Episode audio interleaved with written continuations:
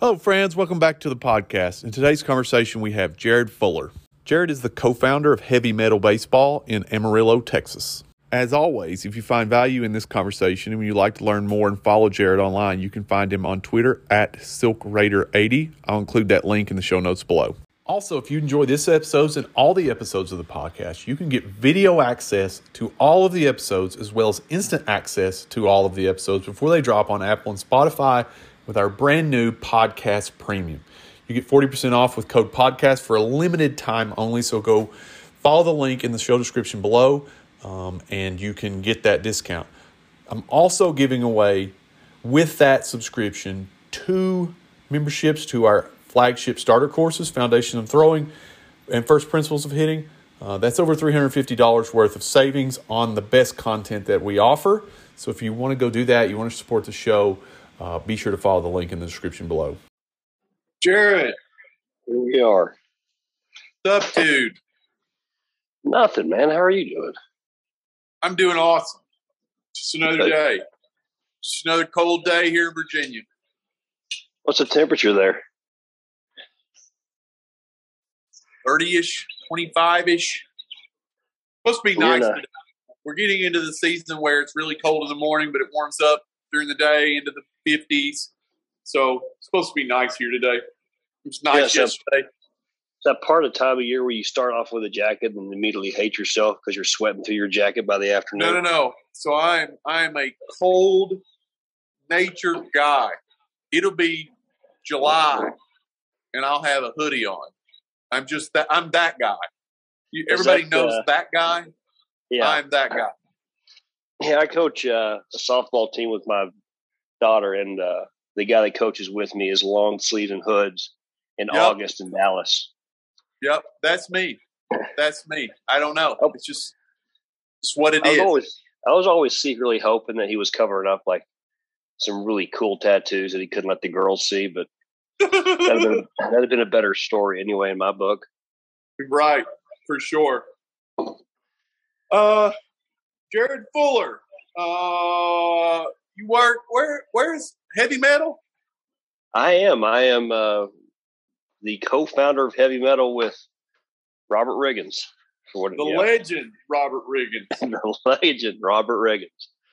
I'm the only guy that will talk to Robert. So in Amarillo, so he really didn't have much of a choice. So we're, we're, not real beloved in the Texas Panhandle. Uh, Robert no? and I. No, no, no, not not beloved. I can't, I can't imagine. I can't imagine how that's true. oh man! So you probably listened to the podcast that I did with Robert. Yeah, yeah. I listened to a handful. Uh, I like the, the, the Devin Morgan one was fantastic. I thought yeah. that was a real good one. Yeah. Yeah.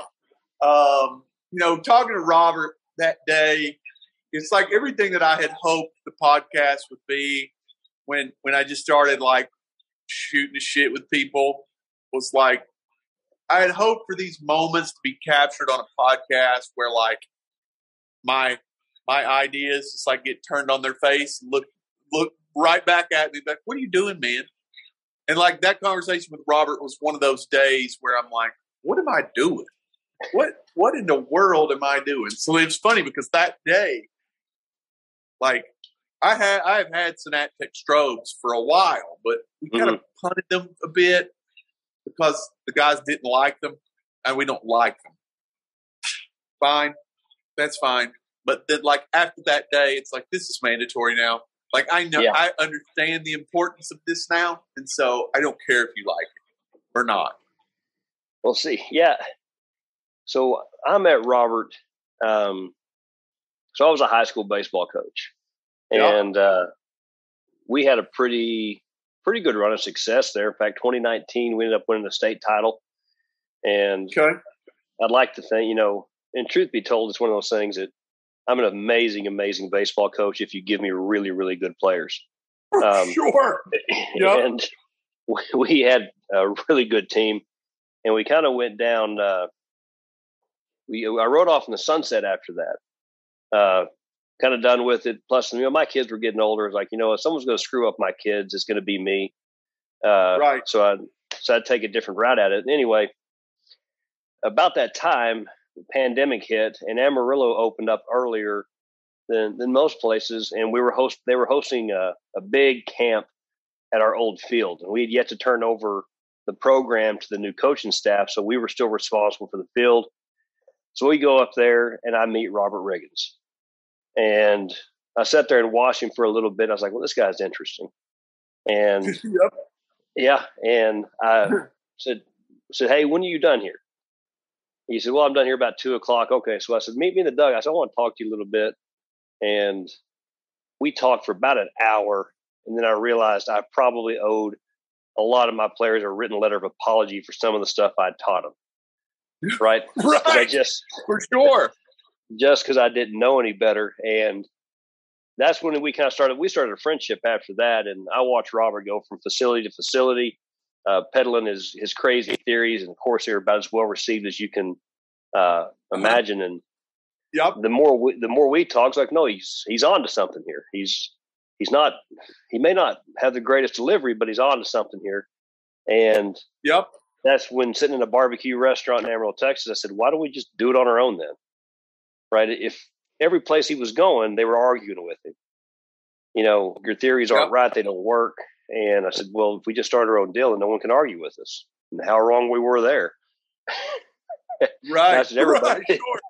sure. No, and, that's what I've said about my own business. Is like, you know, probably, I, I guess, five or six years into having a HitTrax, you know, it started with weighted bats, It started with weighted balls when I found Driveline.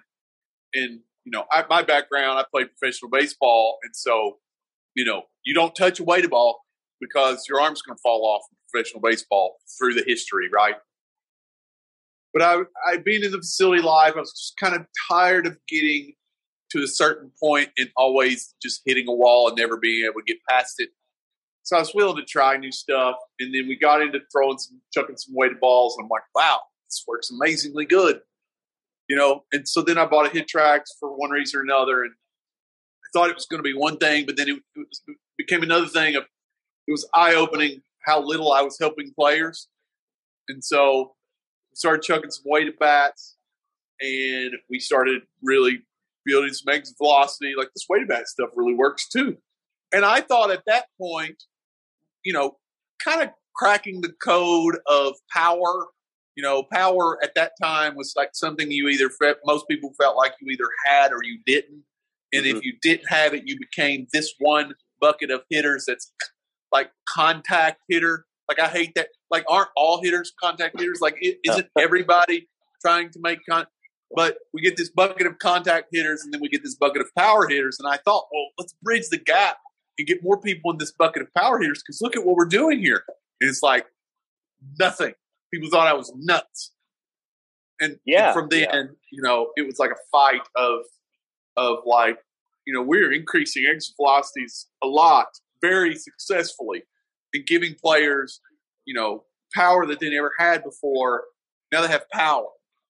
And I thought, from a business perspective, that would like be easy to sell.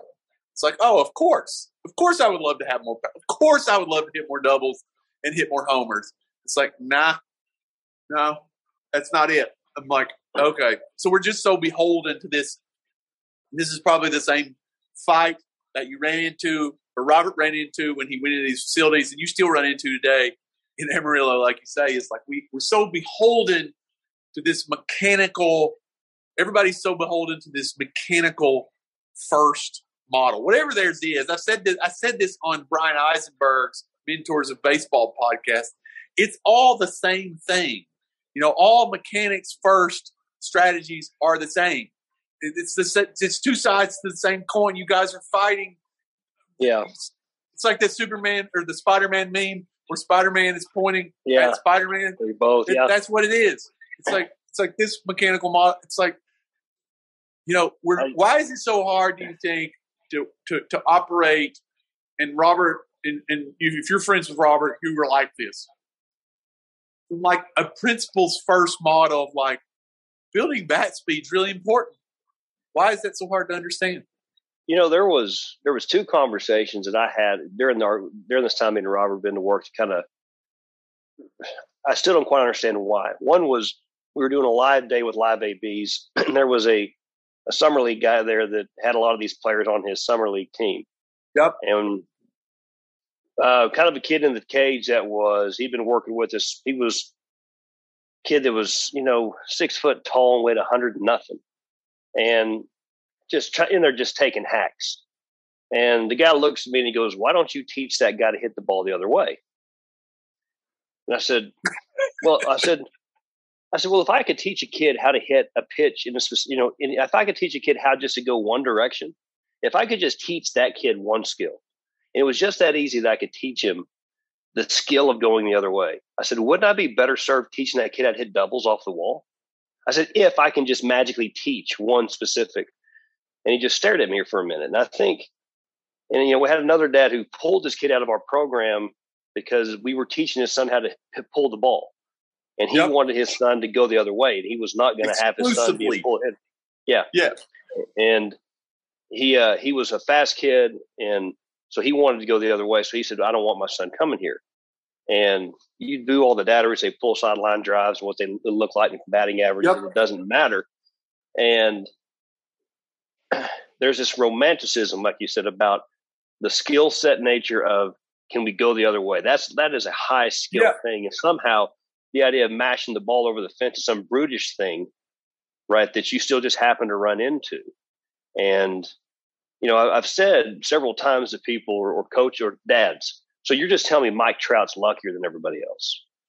you know, Babe, Babe Ruth would just happen to be luckier than everybody else. These guys that you revere, and we all revere the guys that hit bombs. Sure. Yeah. They just happen. They just happen to be luckier, and they look at you for a minute and they go, "Well, no." Okay, so if they're not luckier, then we can train that as a skill. No, well, no, we can't do this both ways. There's there's got to be a break either way, and uh, yeah, you know, again, there's I think this romanticism about going the other way, which is a good thing to do, but somehow it's a higher skill set to place the ball than it is to hit the ball off the wall. And I, yeah. I don't still quite understand it. I thought we settled this debate when Chicks dig the long ball with Greg right. Maddux and Tom Glavine. You know, do you think uh, I've I've had this? I don't I don't mean to bring up the playing side. Were you a good player? No. See, I tell people, which is, uh, I love the game more than ever loved me, and that is right. that's still the the case. I was a decent baseball player in high school. Um, nobody's all American, but I was a contributor on some really good teams. Yeah. And like I, I kind of fell into coaching. I didn't think I'd get into coaching, and um, and I tell also people this, and you, I think you can probably respect this. When I first started coaching, I was a garbage coach. I was just a garbage coach that was spouting off uh, every coaching line you possibly could and patting yep. himself on the back. Guilty. And oddly enough, yeah, and oddly yeah. enough, nobody. When I was a garbage coach, nobody argued with me. No, no. The minute I started getting a little bit better and trying to learn things, is the minute I got all these onslaughts of these arguments about how stupid I am uh, and how I don't know what I'm doing. And I'll, I'll fully admit there's a lot of things I still don't know. But I always found that fascinating. When I was 22 and wearing kids out after the game and short to the ball and, and all those things you hear from the third and, and saying that sure, stuff. Yep. Everyone clapped and told me how good of a coach I was. I started yep. doing a little more studying, and now I'm uh, now I'm a terrible coach. I'm a garbage coach now. But no, I, I, didn't start to answer that question long way. No, I, I I was not good enough to play the game after high school. Just didn't have that skill set. I, you know, and this is not an indictment to say that you have to be a good player to be a good coach. That's not at all true. That's not in any way true. But I think a lot of people that hold these views hold these views because they didn't hit homers. And so if they didn't hit homers, you know, then homers, they just don't want to come to the realization of like, there was a way for you then to have more power and speed. And you would just have to admit that you weren't very good which I'm not yeah. sure anybody wants to do, uh, and then change your direction of like, I wasn't very good, but this is how you're going to be good. The guys with more power, the guys with more bat speed. Uh, I got drafted out of high school. I didn't get drafted out of high school because I went the other way with. It. You know, I like I get hit balls. You know, our school, our field at our high school, there was like a parking lot behind the left field fence probably I don't know, 150, 200 feet long parking lot. And then the football field house was there, and then the football field. And I could like one hop, like long hop the field house on a 315, 345 gap. Okay? Like that's power. So yeah. today it's it's and people will write me off, people write you off because they say, well, you know, he doesn't know what he's talking about because you know he oh, didn't yeah. whatever yeah. reason. People write me off because it's like he, it's easy for him to say he had power. You know, he just wants you to do what he did. And it's like you not everybody's like him. It's like, well, that's that's true, but you can develop more power. We can, can, close the gap. Yeah, we can close the gap, and that's you may not have what I had. In, in, a, in, in, it's an interesting conversation because I, I don't know that I got into the weeds with this with Robert at all, but like my grandfather was a Blue Angel pilot, like one of the best yeah. pilots in the Navy. He flew in World War II. He was a blue he was a Blue Angel, like air show pilot. I gotta imagine that guy's visual skills because he died before my he died in a plane crash before my dad was my dad was only six months old, so we I never knew him. My dad never knew him, but but uh, I imagine his visual skills had to be like amazing. Like Ted Williams didn't go fight fly in the war because his vision was terrible. You know, his tracking yeah. and things was probably good. I would say genetically, my visual skills are very good too. You know, and we so with the last thing me and Robert have been dra- dragging down, uh, Robert and me would probably tell you your vestibular skills were next level. Right. Uh, the the uh, idea of how you interact between the auditory and the in the visual, and yep. that sense that now you can you know would would suggest that especially for a pilot, right? As many so your ability to regulate as you, you know you move, yep. right? And as we move as hitters, and you know the best way to think about it is, uh, or to look at it visually, is you see those pictures of an owl, and someone grabs the body of an owl and they move, and the head just stays. Right. Right. You know I'm talking about? And they can twist that bird yep. any which way. And that bird, you know, you got to think about a pilot would have probably, eh, with this probably before they knew it, they, they probably know it now, but his vestibular skills and his ability to regulate in space are probably next level. Off the right? charts. And, that, and if that's something that is, it can be, I don't, we haven't looked into if it's hereditary or not. We're just looking to see right now if we can improve it in our guys. Uh, but that would probably be one of the things that may have made you a, a really good hitter is your ability to navigate that. Um, yeah. Again, think of. Uh, it's funny because as far back as I can remember, like I never, ever, ever in my life, as far back as I can remember, had any problem squaring the ball up ever. And it's yeah. like, like what is that? You know, I, I said that about Ted Williams in a video on Twitter one time. It's like, was Ted's swing just that much better than everybody else's? I doubt it. I mean, it, it's good, but it was it that much better than say I don't know the second best hitter of that time. I doubt it. What set Ted apart? Well, the second best hitter probably didn't fly fighter jets in World War II. No, right? And so there was some. There's something there. There's something yeah. in there that's different. No, it is different. That's and you see, and and not to take away from you know th- there are people that are born with it, right? And you know, this is kind of where me and Robert got our start. Is there's people that are born with it. There are people that yep. just walk in and they're different, and good for them. Good for them from winning that genetic lottery. Yep. Um, and what? But what happens for the rest of us, right? How much can we close the gap? And can we close the gap? And uh, you know, we came about that is because we both had similar things. You know, he was teaching at uh, those little small schools in New Mexico where you might have 12, 15 guys come out. Well, that was the same thing. We were a small private school. We had 12, 15 guys come out total for baseball. And so we got, you know, my path down to player development got to the point where I may have a year only eight guys can play. I mean, really play. And so I yep. got to figure out how to shore up my nine and 10 guys that they're not such a suck on the team. Yep. Right. I have to, I have to make them better. I have to figure out how to make them better. And that's really kind of where, you know, the traditional methods of coaching where I had to get out of them because I'm like, I'm not making guys better. Um, I'm just, I'm not even making the guys who are good better. But, uh, you know, chasing that rabbit. But that's that's where we're, you know, that's where you, I think you're at. That's where we're at with this stuff. Is we've got to close the gap, or can we close the gap, and how much can we close the gap? Right for the for every kid like you who can hit the ball into the parking lot. Who where's that kid who's just missing that? Or maybe yep. he's not hitting the ball where you are, but maybe he's in the ball ten feet behind you. And yep. guess what? That's still over the fence. Right? Sure. It's, yep. it's still over the fence. And so that's you know, that, that's I mean that's the heavy mettle method right there. Uh, I think in some of the stuff Robert's taken with him to his, to his next coaching gig is uh, developing players at a higher level and closing that. Sure. Gap. It's but, funny because you say that, and I and I, you know, I I said my my journey in coaching has kind of been a search for a bit of, of a personal search in like why didn't I make it all the way to the top? You know, yeah.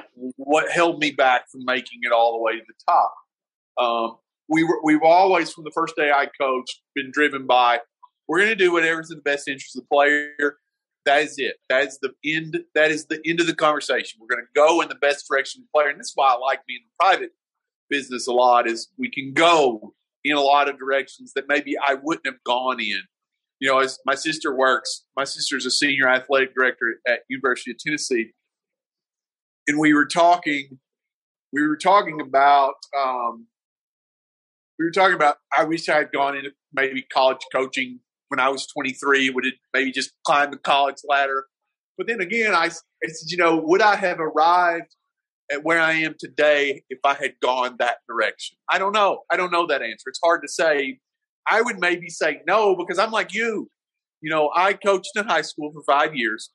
The last two years as a head coach, we my last year as head coach, we took a very mediocre, talented team and got beat in the state championship. We won another state championship. So if I had stayed there and we had just continued to win, would I have seen any need to change anything? And again, I'm like you. I thought I was good. I wasn't.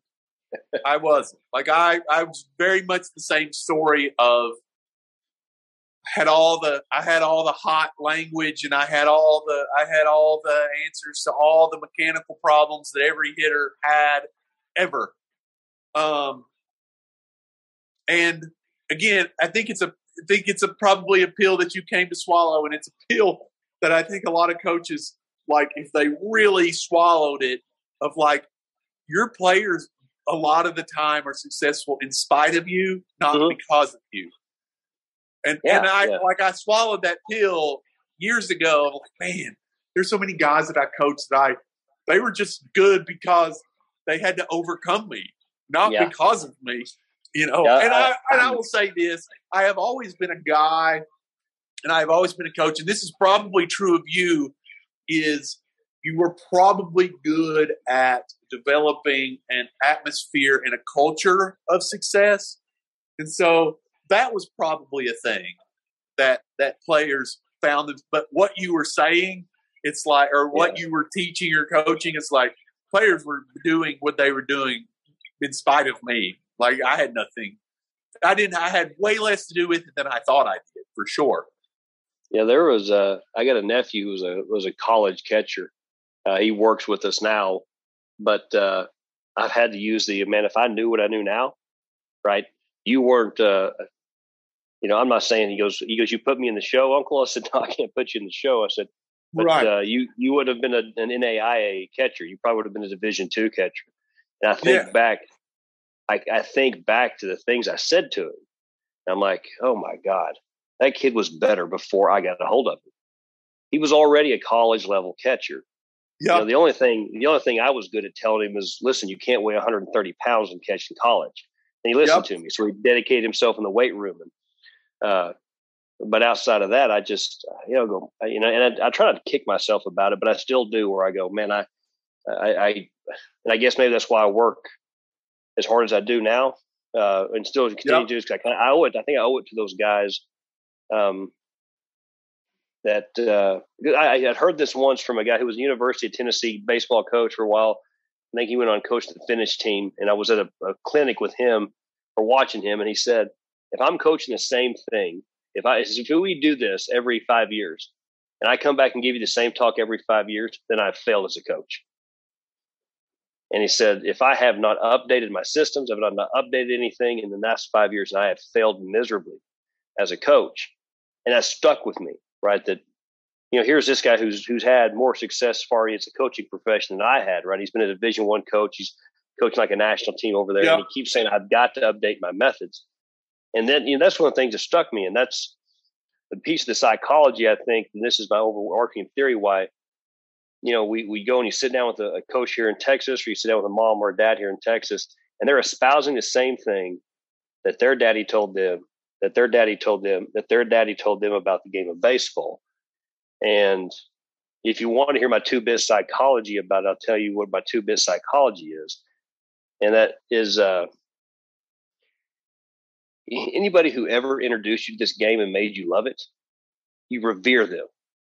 Right? The yep. same way you know, the, the first person who really puts you on a ball field that you can remember, there's a reverence there because they brought this thing to you that becomes such an important part of your life.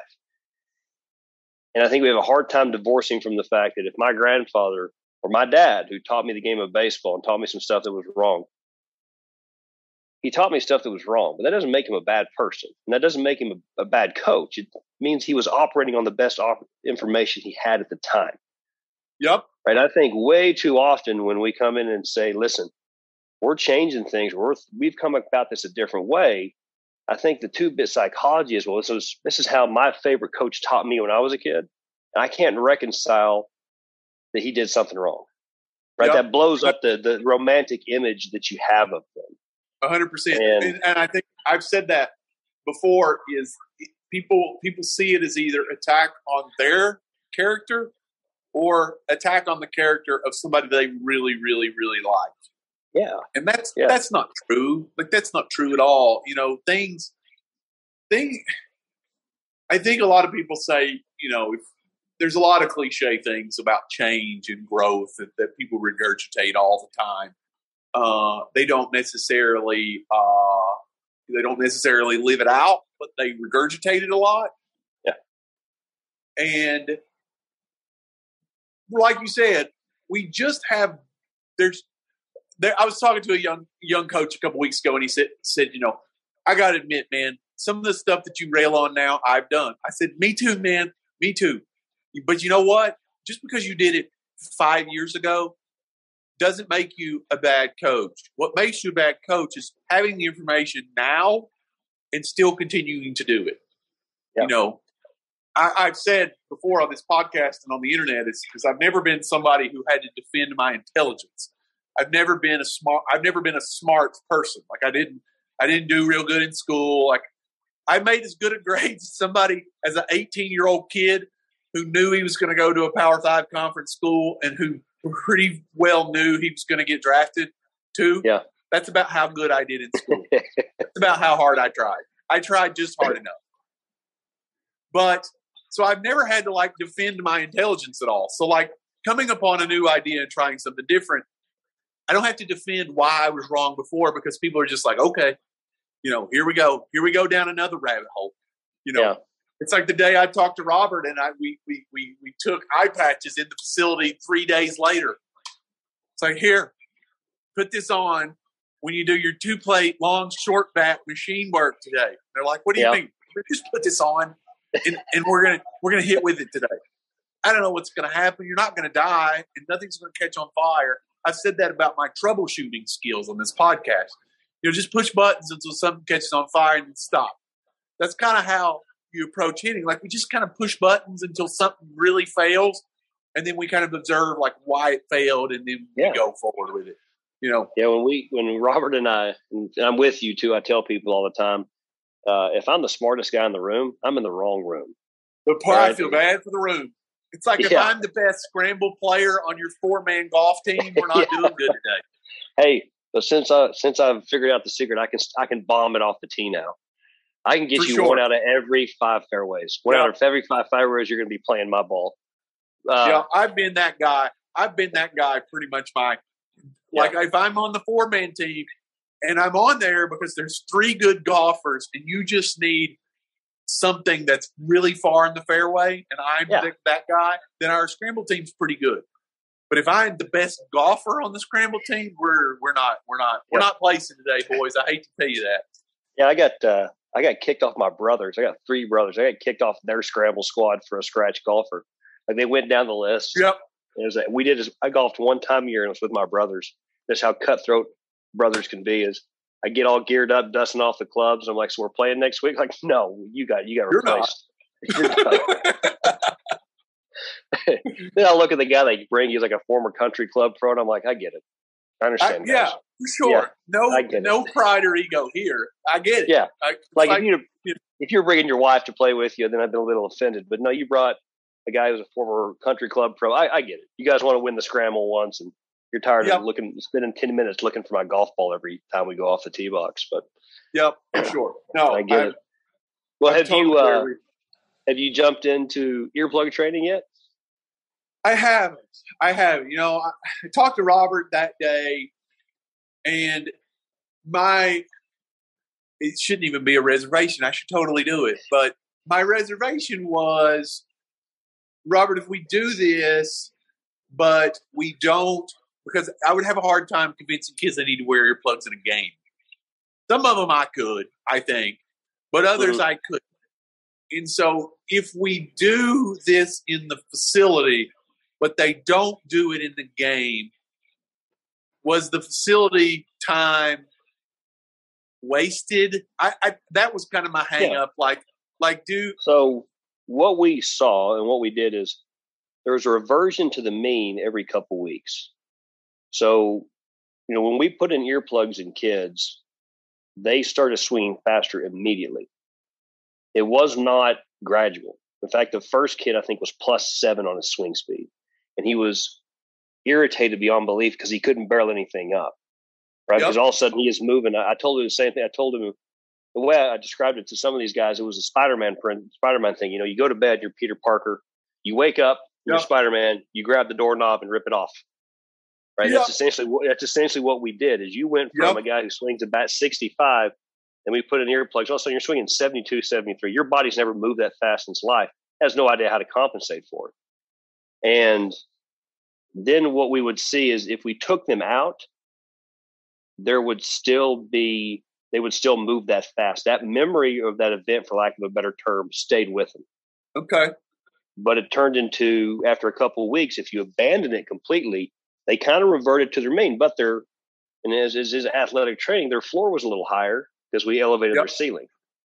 And Yep. so that that was the trade off. So you know the guys that you know uh, the guy that had one of the two guys that stayed with us been really really loyal. Um, he does not hit with them in right now, but he he swings about seventy eight to eighty miles an hour, and it is a combination of uh, his work ethic, his work. He, he you know he, he's not just like some kid that weighs 120 pounds that swings about 80. He he's dedicated Yeah. himself in all the right ways. Um, but we're plus five, plus six, and it stays with him now. We just have to know that every now and then we're going to redo the. We're going to keep those earplugs in, or or music, or white noise, because we use all three, Yep. kind of depending on. Really, we, we used to do behavioral analysis tests on our guys, and then we started. I started looking at the correlation between different behavior profiles and how they responded to different stimuli. So, pretty well, we put them in three different camps on different behavioral profiles on the guys who like, who perform better with music. Because some guys, if you give them music, they can get lost in the music, yeah, and that's what you want, right? You want to get lost in that music. Uh, I played music professionally for seven, for ten years. For a guy like me, I don't get lost in music yeah. right? Me I, neither. I I break down music, or I pay attention what's happening, so it has the exact opposite effect on me. Uh, for some guys, the white noise stuff, they actually move slower because you know how it uh, it interacts with the brain. So I guess. you know the guy. The thing about it, this is it. I, I told somebody this because we started doing some earplug stuff across stuff we did with a, a female track athlete. And I Yep. told everybody, said, I only want to start working with female track athletes or female athletes, period, because we ran a series with her and her feedback was amazing. It was detailed. She took time and I loved it. I was writing stuff down that she was saying about yep. how she felt in the movement. And I get a high school boy in there. I'm like, hey, what'd you think about that? It's good. Yeah, sweet. Yeah, that's it. Yeah, exactly. And you go, hey, you, you know, we're looking at your numbers. You're down with uh, white noise. What's it doing to you? I don't like it. Yeah, I, I, I know. Can you give me a little more? yeah. Than, yeah, sucks. Thing sucks. That sucks. Yep. Okay. And so they're not always the most. Oh yeah, they're just top notch yeah. conversation. Because if it sucks, they just got through getting blown up by rising turbo sliders, and they can't yep. hit them, and so they're all pouting up in the corner, and they just don't give great feedback. So um, I think I should just probably start working with female athletes because again, I got a I got two pages of things that that girl told me how she felt in space moving with her body and earplugs. This was a track athlete, not hitter. Yep. And how more in tune she felt with her body as she was running and more aware of breathing and more aware of these things that she said coaches had told her for years that she didn't quite intuitively understand until we put the earplugs in. And by the way, she uh, PR'd. In her, time. well, I was going to make this point. You know, a track athlete, it's pretty, it's it's a pretty simple standard of improvement. It's like if you run yep. faster, that's good. She I mean, she PR'd the first time. She ran her first 200, and then we gave her earplugs and let her do the. Uh, the now, here's the thing: you have to do. You have to let that moment sink in. You just can't put in earplugs and bang go. You got to put in earplugs and wait a little bit and let everything kind of reweight. The senses reweight the fact they're not hearing stuff. Yep. And we did that, and she PR'd on that track, ran the fastest 200 of her time. And so, you. Uh, do you just go to Lowe's? Do I just go to Lowe's and buy the buy the yeah. ones that you weed eat with? Yeah, you want you want 30 decibels or greater. So how this kind of got started is is like all Robert will tell you I run like a one to eight ratio of good to bad ideas. Yep. And the first came the first came out of a really bad idea. And the bad idea was came from my music background. So everything that is in space vibrates and has a corresponding note according to it. So even as we move through space and vibration, there is a corresponding key that that resonates with. Yep. And so my thought was if we could find the key that a fastball at 96 was thrown at, what if we flooded the area with that sound and we tuned in the ears and the eyes together? Right? Well, it's a terrible idea because sound does not travel as fast as light. Again, same problem. How does that translate into an end game? If you're in Yankee yep. Stadium and is a guy going to, is the organist going to lay on the E because he picks up yep. the signs all of the Astros. And no. so that's when we went to that different study where I was looking at, um, there was a, a study put out there by, I think by British uh, researchers that stated that, that children that were deaf or hearing impaired had better visual reaction times than their hearing counterparts from playing video games. They reacted quicker to things that were happening. And you know, then it kind of ties into Occam's razor. That makes sense because we've always heard that people who are uh, lacking a sense, deaf or blind, the other ones are heightened to make up for that lack. So that's when we went, well, what if we earplug kids? Right? What would happen then? Um, and it worked, right? It worked immediately. It worked way too good immediately. And that's when, you know, we went more and more and more and started seeing what we could do. And, um, but it, it, it, came from a terrible, terrible idea. And um, I've already had, I had two terrible ideas yesterday with Robert. We are talking about people who are double hemisphered um, and wondering whether or not, yeah. Uh, and we did find that was kind of interesting. We found uh, that people who are uh, ambidextrous or somewhat ambidextrous actually process information a little bit quicker than people who aren't. And the reason being because both hemispheres of the brain have to interact. They basically cross each other. So I'm left-handed.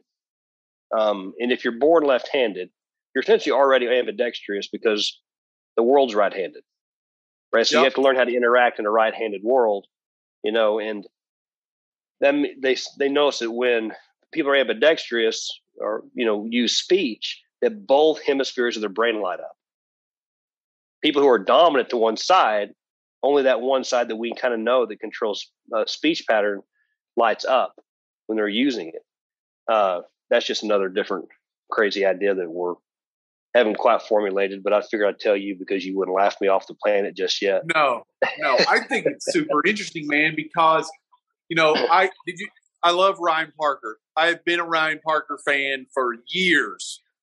Um, one of the OG Twitter guys, you know, and he and he posted a a thing about I think it was Saturday because I was in Knoxville um, about what we can't train. You know, and I think it was the basis of like a swing decision map of the strike zone and how it was hard to to get high level guys to improve, really improve their swing. I, I don't remember exactly, but I remember immediately thinking.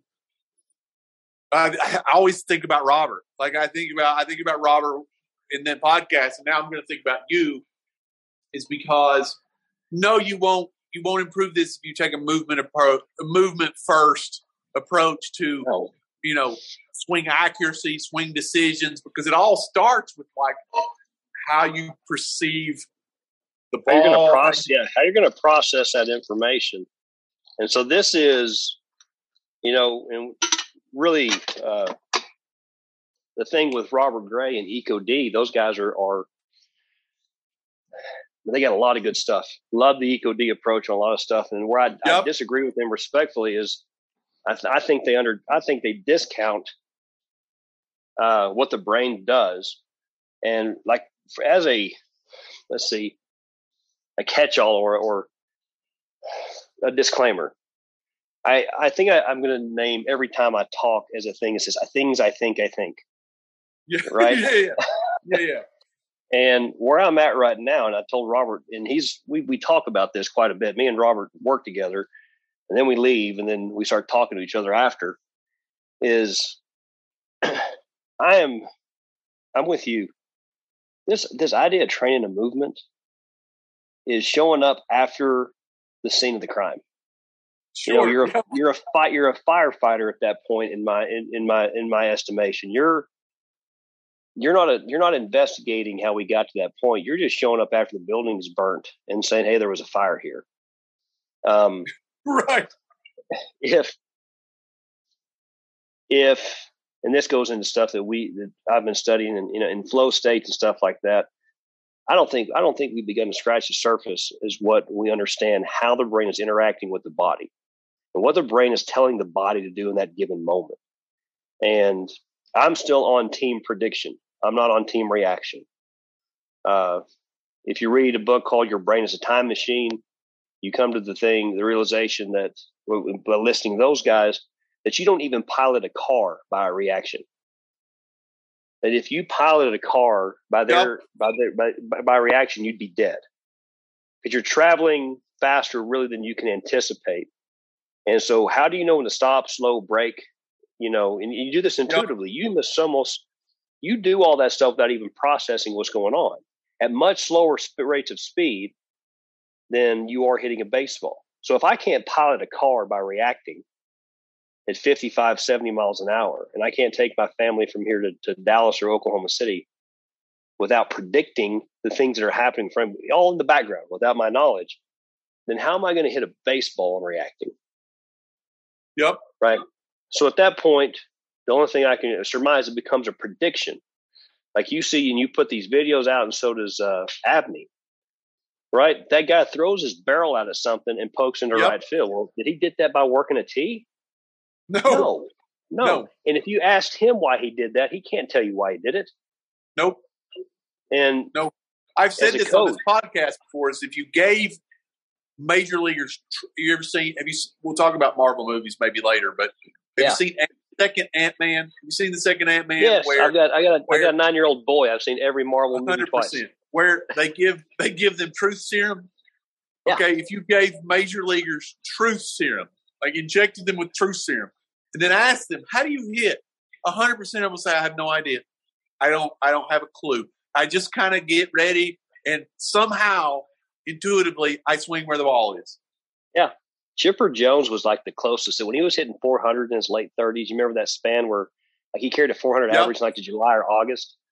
And I was listening to him in a pregame thing, and they're like, "So what are you doing?" And he just flat out goes, "I'm guessing right." And that was the closest estimation I've ever heard a major league hitter just lay it out there. Right. And that's probably because Chipper yeah. Jones at the time was late 30s and pretty confident in himself. But he goes, I'm yeah, just guessing care. right. You know, yeah.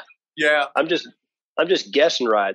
And all the guys in the booth chuckled, but he didn't. And you're like, that was that moment in, for him that was truth serum where he just went, Yeah. I, I, you know, but I wouldn't even say you're guessing. I'm just saying I'm so tuned in to like a flow state. Yep. And you know, the first thing that happens with flow state, and I'm sure you've looked into it, is death to self.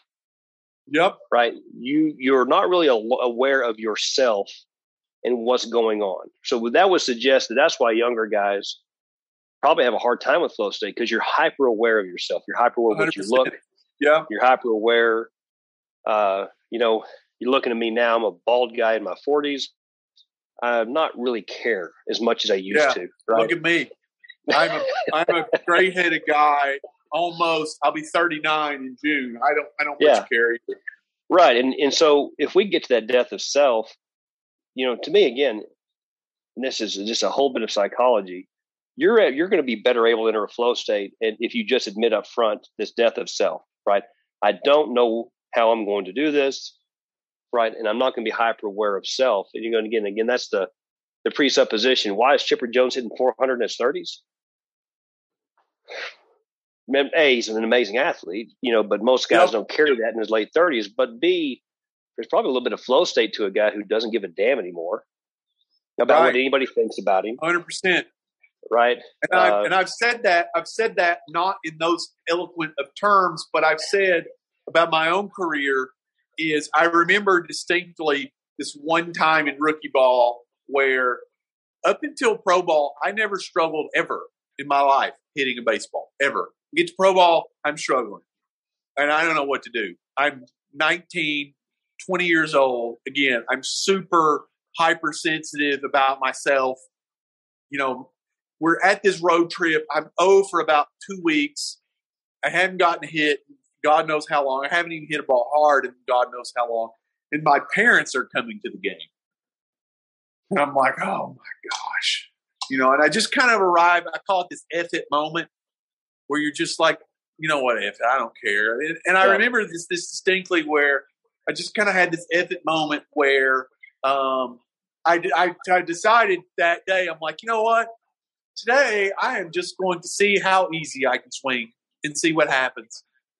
And I go like three for four that night with like whatever, couple doubles, and I go on about a week tear of just this this thing of like, wow, I'm just not at all. I don't even care, and I'm hitting, and and I've said that. I've said, you know, I've never heard any athlete ever, and I've been around a while now, say, you know, the more I think, the better I do, and so yeah. I think I should just think more. You know, and we're all trying to arrive at the solution where you're getting players to think less you want everybody, I think, agrees. Like if you think less, you'll be better. But in practice, we fill your head with thoughts. Mm-hmm. You know, and, and I've said that about our training floor is like if you walked into our training floor and you really didn't, I get, and you're you're probably the same way, hundred percent the same way.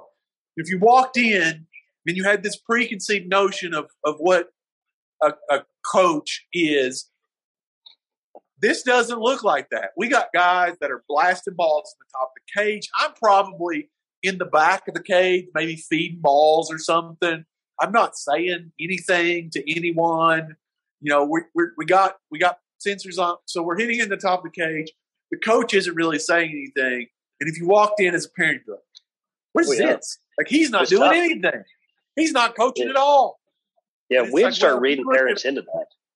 Yeah, yeah, we did. We had to I used to tell, we started to the point now where if we get a new client, I tell them, I said, listen, I'm not going to say much.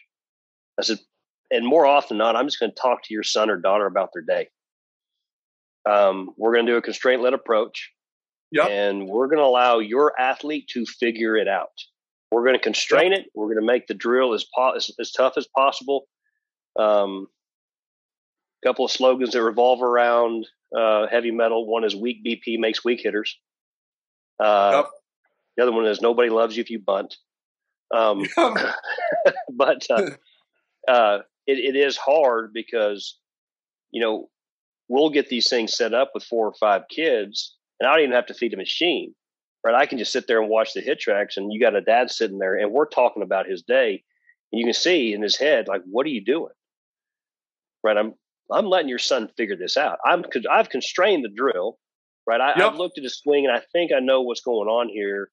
And it's usually constrained by different different weighted bats, different stuff like sure. that. Different, uh, yep. or we move the pitching machine around for kids who can't hit dirt. You know, I watch and you know we tell the, the, the kids get it. We're about to pick apart your weakness. I'm not here to make you feel good about yourself. You know, if I think you can't get to this pitch up here, then guess what we're going to look at for the next week? That yep. pitch there. And we're going to, and that's all I'm going to do. That's your constraint. You can't get there. But to your point earlier, and this is, a, this was a kind of an eye opening thing for me, probably elementary for everybody else was if you look at the way the brain interprets what's happening, right? It's just data, according to the brain. It's just reading data. It's a black and white. Here's the information. So why do we struggle on pitches where we're down? Why do we struggle on an 0-2 pitch? And why are we so much more comfortable on a 3-1 pitch? Because the data is exactly the same how the brain reads it. Right? The brain is not interpreting anything other than what is in front of it. So essentially, according to the information, the 0-2 pitch is no different than the 3-1 pitch, than the 0-1 pitch, and the 1-1 pitch. But hitters across all organizations struggle at 0-2, and they succeed at 3-1. Same thing with pitchers, right? They they yep. they're they're in a driver's seat at 0-2, but it's the same pitch. Well, anything that we introduce to the brain that does not help it read data slows it down. So back to your point, the emotions that we bring to the plate, the fear of striking out, only serves to make us move slower because you've only got limited bandwidth, right? This highway that we have that interprets information is not like an eight lane highway. Yep. Right. Let's say it's a two lane highway that is constantly trying to read data and tell us where to go. And now all of a sudden I take a motion and I put a 15 passenger bus on that highway. Well, now I've choked the flow of information. And if I'm choking the flow of information, I am slowing down the way that I actually move. It's, it's kind of, if you look at it in practice, it's fairly obvious for the kid that's struggling. He keeps struggling, keeps struggling, keeps struggling, right? The cycle where, but you see, the more he struggles, the more he interjects, you know, the same thing you've seen with kids. A kid that can't hit, he wants to stop and ask you, what am I doing wrong? Yeah. Yeah. What am I doing wrong? Yeah, you're well. What you're doing right now is you're sucking. That's what you're doing wrong. Have you tried not sucking? Get back in the cage and try not to suck for a minute. And but he wants you to give him this, right? But he, at that point, he's trying to introduce more information that he doesn't really need to process what's happening in front of him. And so, um, it's a fine line between letting guys be who they are, right? I'm I'm I'm fairly robotic. I'm not a real out loud emotional guy. No, um, me neither and and, and uh, I uh, but I've got guys that come in that we call psychopaths that are yellers and screamers. They just are. And so guess what? I'll let them yell and scream. And the guys who want to be quiet, they get to be quiet because I, I think when I start interjecting how I want them to act in a certain way, then I am putting something in them that's going to make them move slower.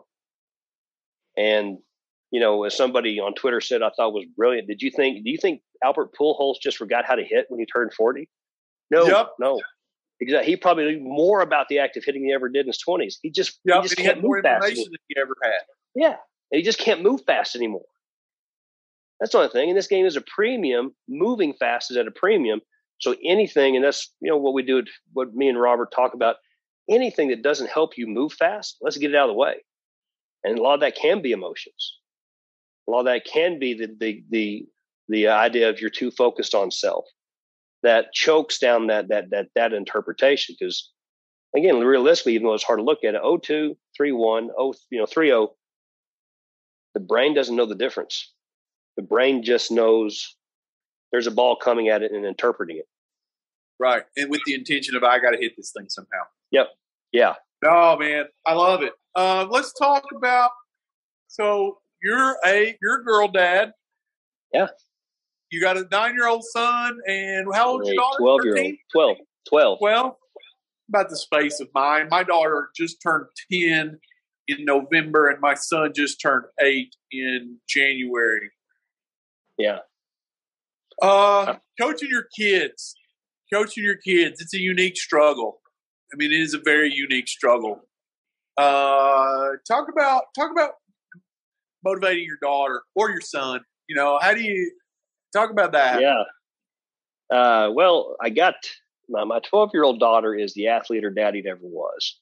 Okay. And she is she's a type A personality, and she is a go go go. She, in fact, when she was real young, she was one of those kids we had to run into the dirt every day so she'd go to bed. Yep. You just you you did not put her in front of the TV to wind down for an hour. No, you you made her go play in the yard until she was exhausted. Then you scooped her up out of the yard and gave her a bath and put her in bed. And she still got that motor. And so um, she's my true lefty, but uh, I'm really, I think I'm fortunate because by the time my kids started playing sports, I hadn't gotten rid of all my mistakes, but I right. gotten rid of a ton of my mistakes, right? I, I got to experiment being awful on somebody else's kids, unfortunately. Right. 100%. and, uh, no, I've said that about myself. It's like there'd been a time that I would have ruined my own children. 100%. Mm-hmm. I like to think now I, I, I'm less likely to ruin them now than yeah, I was yeah. before.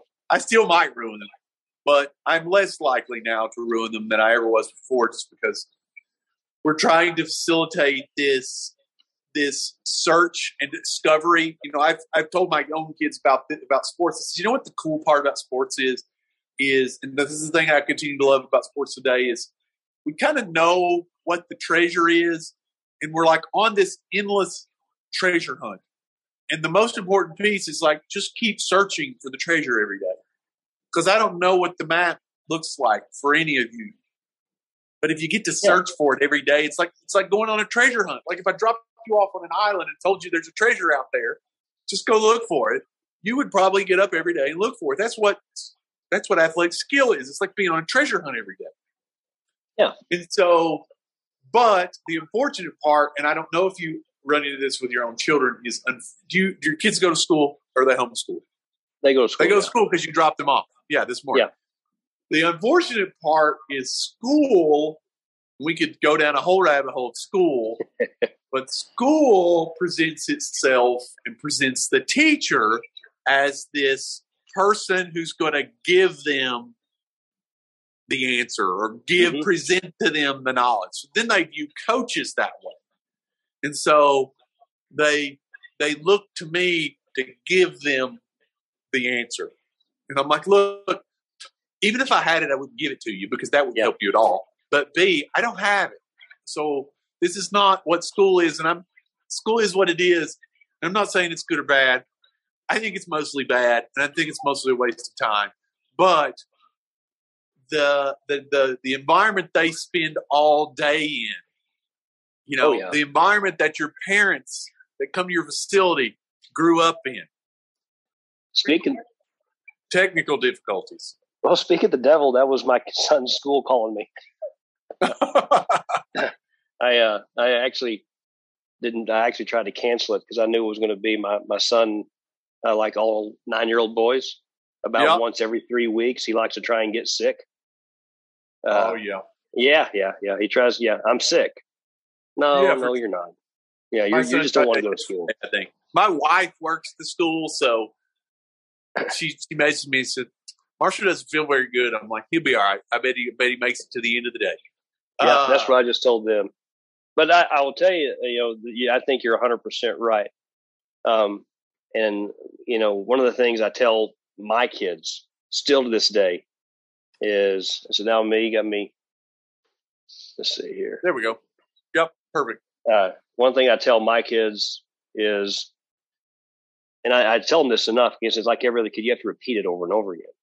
I say, listen, when you're on the mound and when you're in the box, who's there with you? Nobody. It's a lonely place to be. You're the only person that gets in the box. You're the only person stands on the mound. So it better be your movement, right? It better be something that makes sense to you because they don't let me pick up a bat.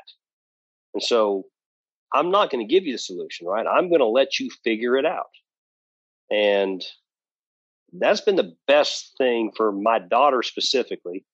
My son's still nine years old, and nine year old kids can conquer the world, yep. right? So he's still the greatest thing ever, right? If if he hits he hits a ball 50 miles an hour, it's the hardest ball ever hit in humanity.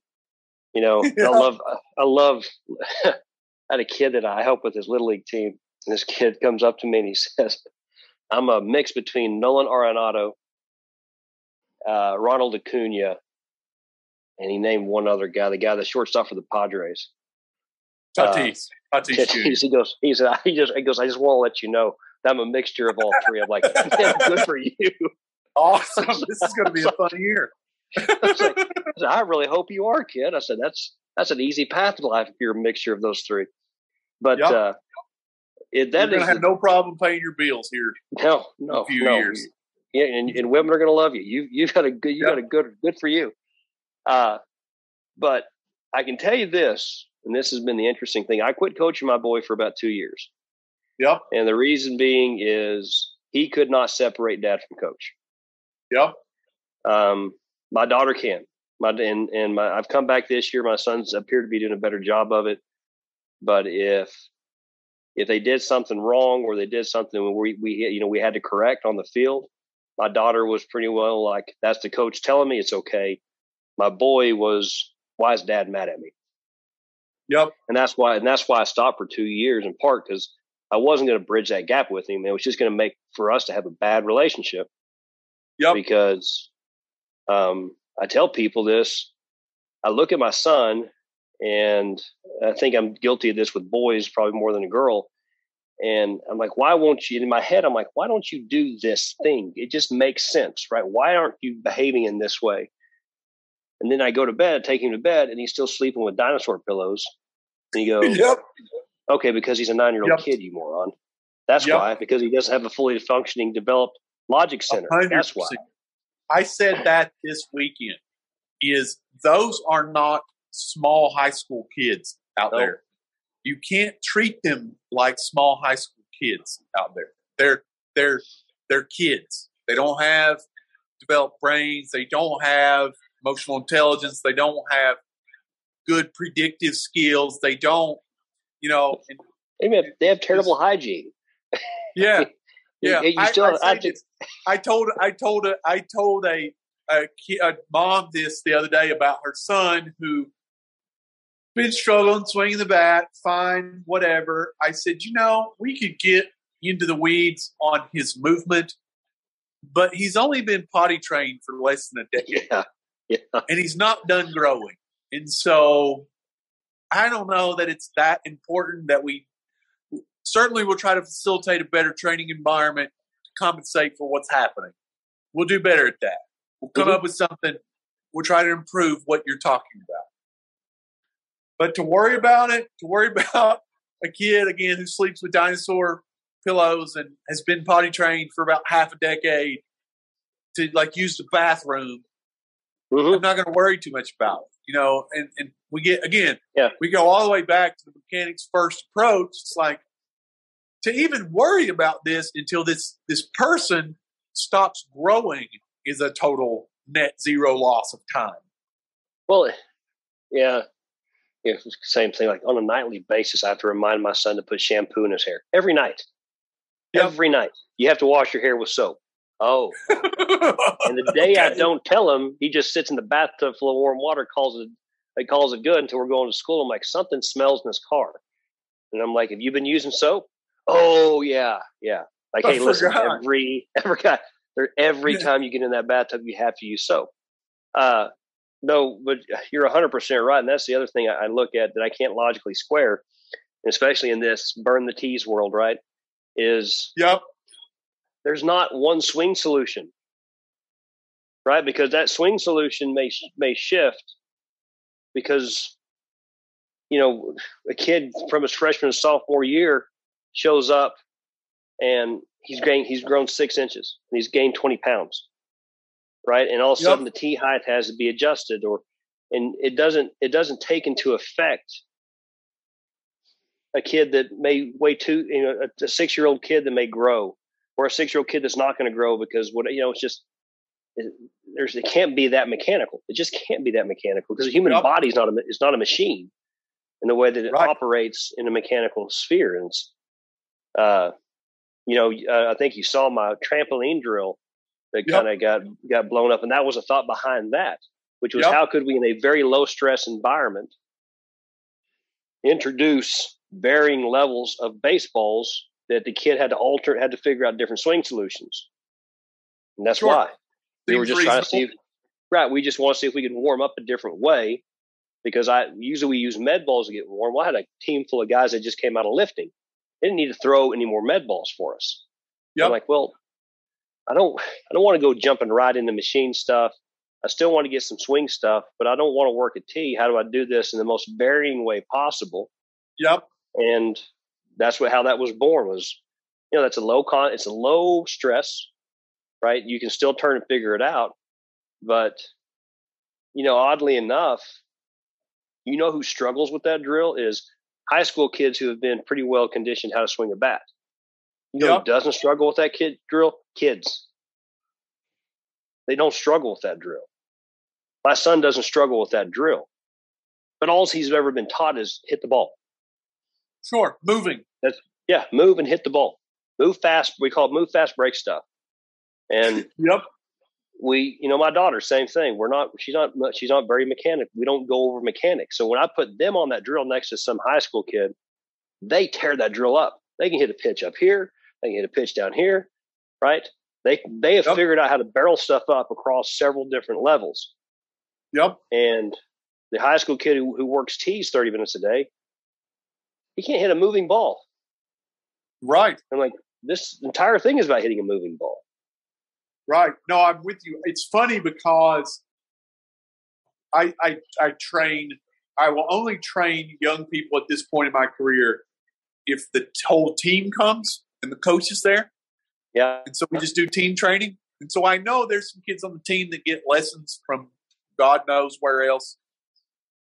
And as soon as you throw them in the cage and the ball starts moving, they suck at hitting. But it's like I can, t- you know, you can spot a lesson kid from yeah. 14 miles down the road. Like I don't even have to be in the same area code. I can spot them. You can spot them miles away. And I know the kid takes lessons, and it's like, what a just net waste of time this is because as soon as the ball, I move the ball, the the central element to the problem, balls, yeah. they don't hit good anymore at all. And it's like, how do we get past this idea of you got to build the swing? And then I'm using my quote fingers if you're listening on the podcast. You got to build yes. the swing and then apply it to pitching or hitting or what, yeah. whatever. How do we get past that backwards notion? Well, the here's the thing, and this is this is what I've always. That's why I'm so happy Robert is doing what he's doing because we call it now. Robert has officially got the halo of authority, right? Right. He's officially yep.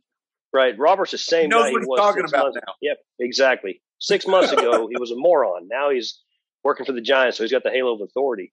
Yeah. And when you walk into 90% of facilities, it's who's giving the lessons. The guy who played college baseball, the guy who played yep. a little bit of uh, minor Me. league ball. Yeah, Me. exactly. Yep. And if you walk in and go, this is just from my perspective, right? If I walk in and go, hey, I've got a different way, like, hey, where'd you play ball? I didn't play ball. Yeah, but this guy played in Birmingham for the Birmingham Jets or whatever for, for three years. And I used to say, tell me why you're a good coach or tell me your coaching credentials. And they're like, well, I played Major League Baseball. I didn't ask you how good of a player you were. I asked you, what is your philosophy and what's your coaching credentials? Well, I played ball in Division two and I was an All American. Now, again, I didn't ask you how good of a baseball player you were. But for the regular parent, and it should, that carries a lot of weight. Sure. And I, and I think the guys that uh, until and I don't know if we'll ever the, until the guys that are guardians and they're guardians for that battle. I don't know if we'll ever win that battle Because even yeah. you with your stuff, if you go, you know, you you've got that halo of authority. You can you can walk in and kick in the door and say, "I, I, played. I played ball. I played."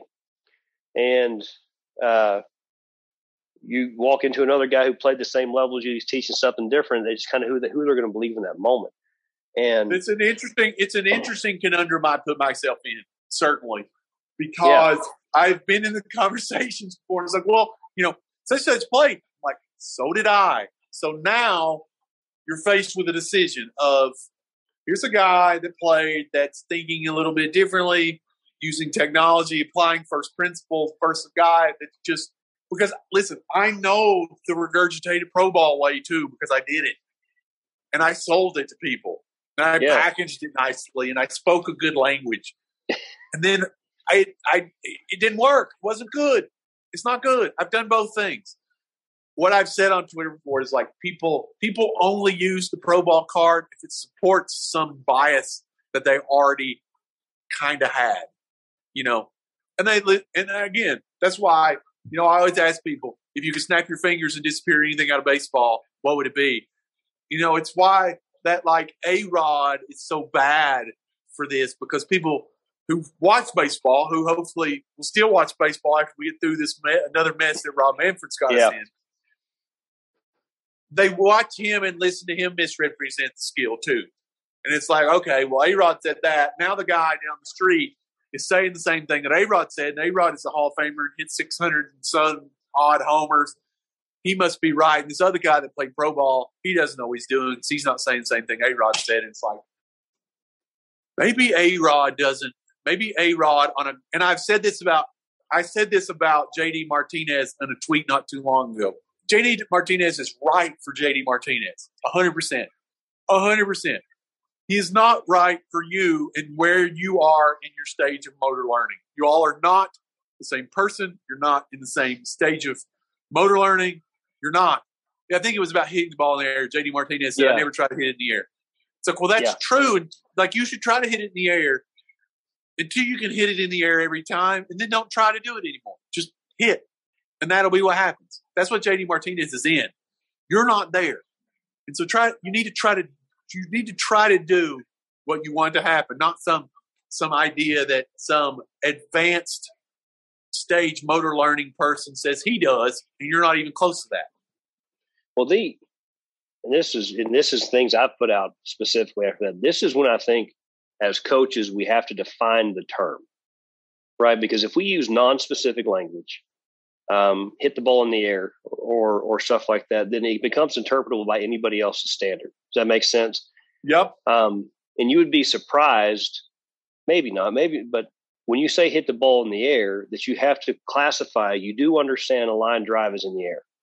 Sure. Right. Yep. Yeah, and and again, it's we. You know, you want to.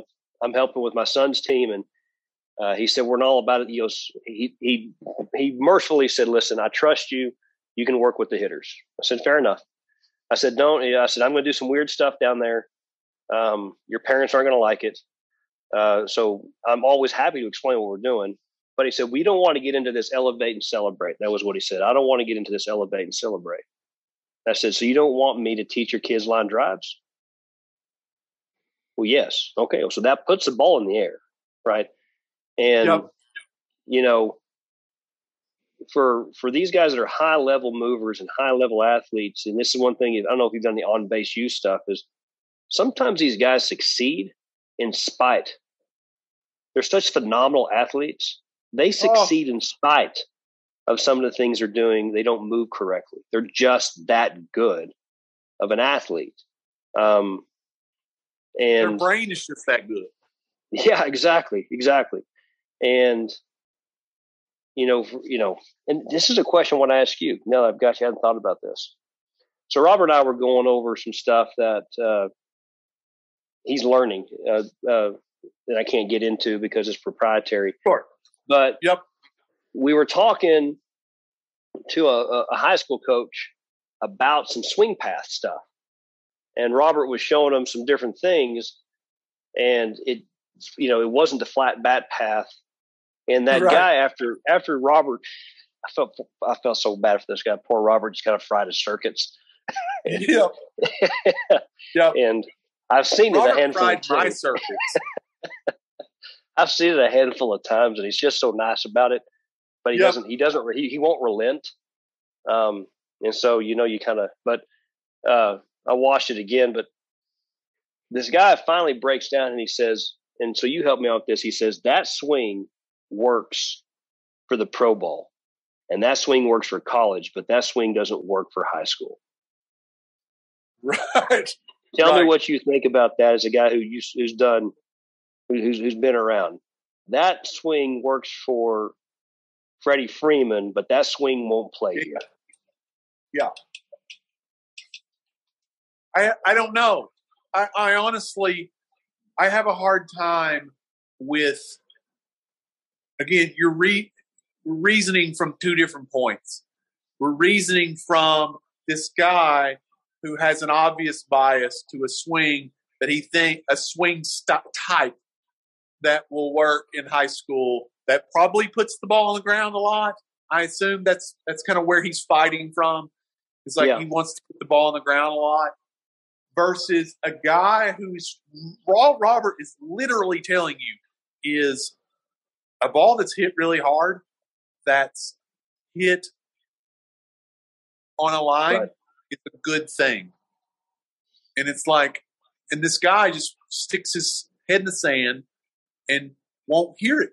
Because again, he just doesn't think from his experience as a player, who he probably wasn't very good, who his experience as a coach, who may have probably been successful a bit. I don't know. Maybe, maybe not. He just feels strongly that he knows he knows what it takes to be successful. Because I guess he has maybe been. You know, it's like Robert. It's like Robert. I mean, Robert will tell you, like I sucked as a high school coach. Like I didn't they didn't win. They weren't very good. But he's smart enough Yeah. to be like, well, fine, this is not working, then I got to do something better. Yeah, And the, no. on the flip side, the guy who wins, it's like, why, why, why would I need to do anything better? And he just covered it up by like that swing doesn't work at the high school level. So that that doesn't make any sense. Like, why is this level? Why would a swing be different from this level to the next level to the next level to the next level? Like, why? Why? No, I, I was curious because again, the, I, I start from the presupposition from this. I'm probably wrong. That's where I usually that's usually where I start out from is I have an idea. Three to five years from now, what I'm saying right now, I probably it's probably outdated, and I'll probably be in another spot. Yeah. And I, I still so, think though.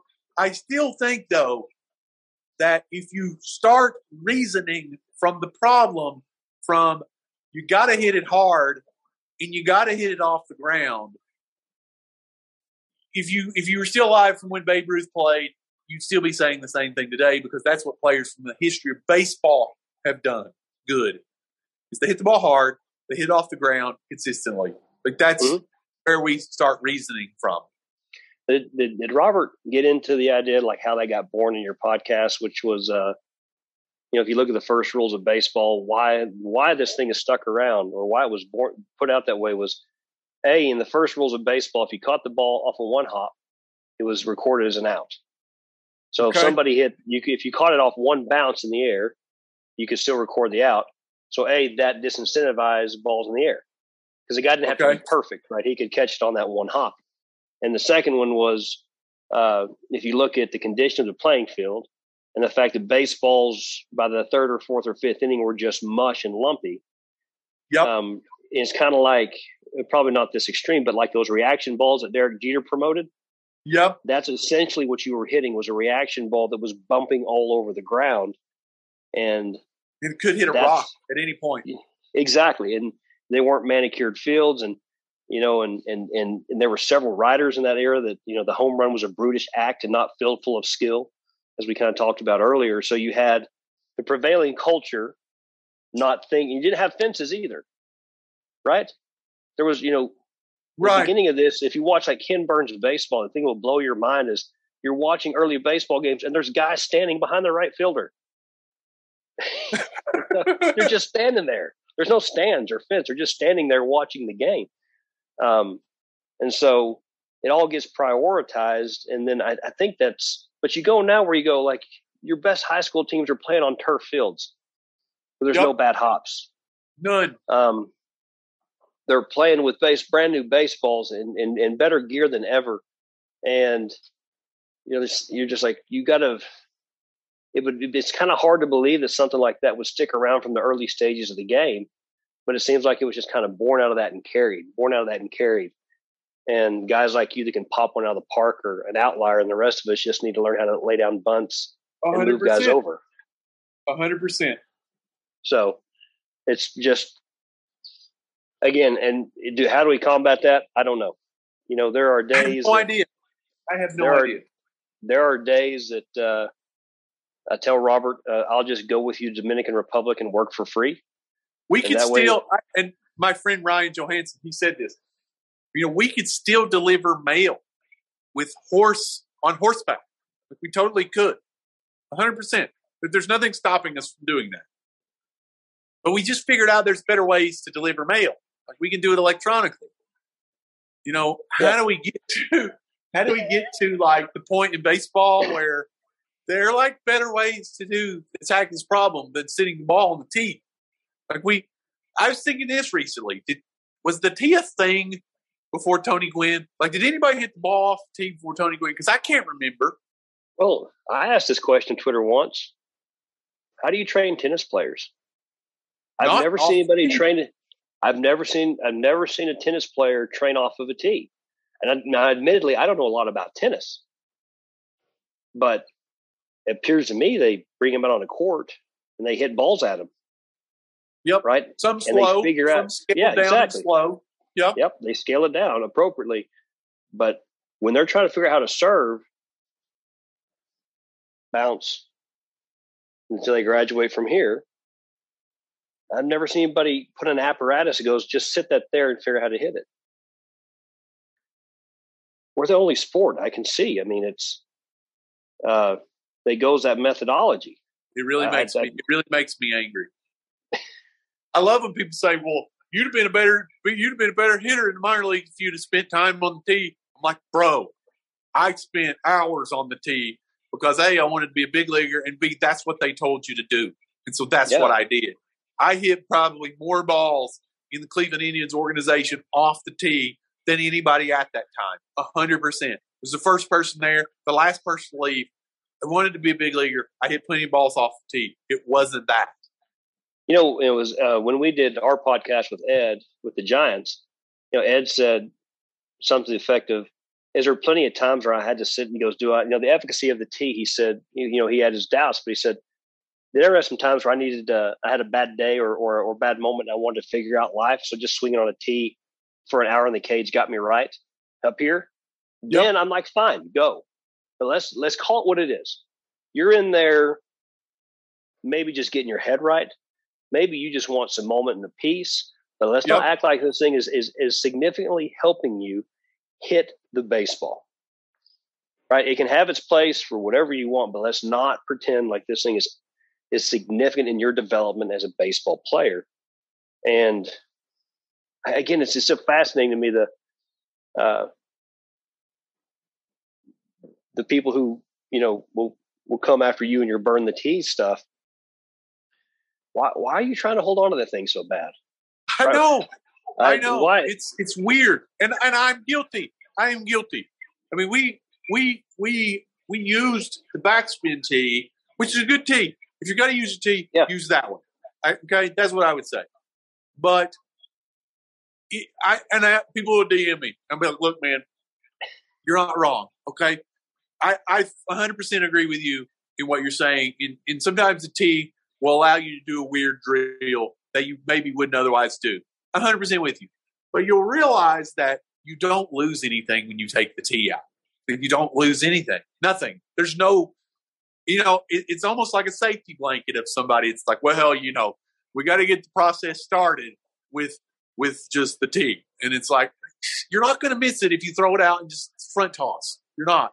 We do the same No. drills we've always drills. We do the same things kind of we've always started with. You know, we always kind of start with some some weird constraints and some weird bats and some flips and you know we get the barrel going we get we get the accuracy dialed in and then we try to get to the machine uh, whatever machine work we're going to do as quickly as possible. Like that's what we're trying to get into. Yeah, and we're trying to spend get, most of our time there. You see, if you want to get warmed up on the tee, I'm fine. Get warmed up. If you want to get things firing, but again, I think medicine balls do a much better job. I'm with you of, of getting you of priming it. Yeah, and so because on the other side with medicine balls, we can work work both the non-dominant and dominant side. Yep. Through those movements, whereas we don't really do that on a tee, so we're only teaching, we're only really firing up one side of what we're doing. Um, and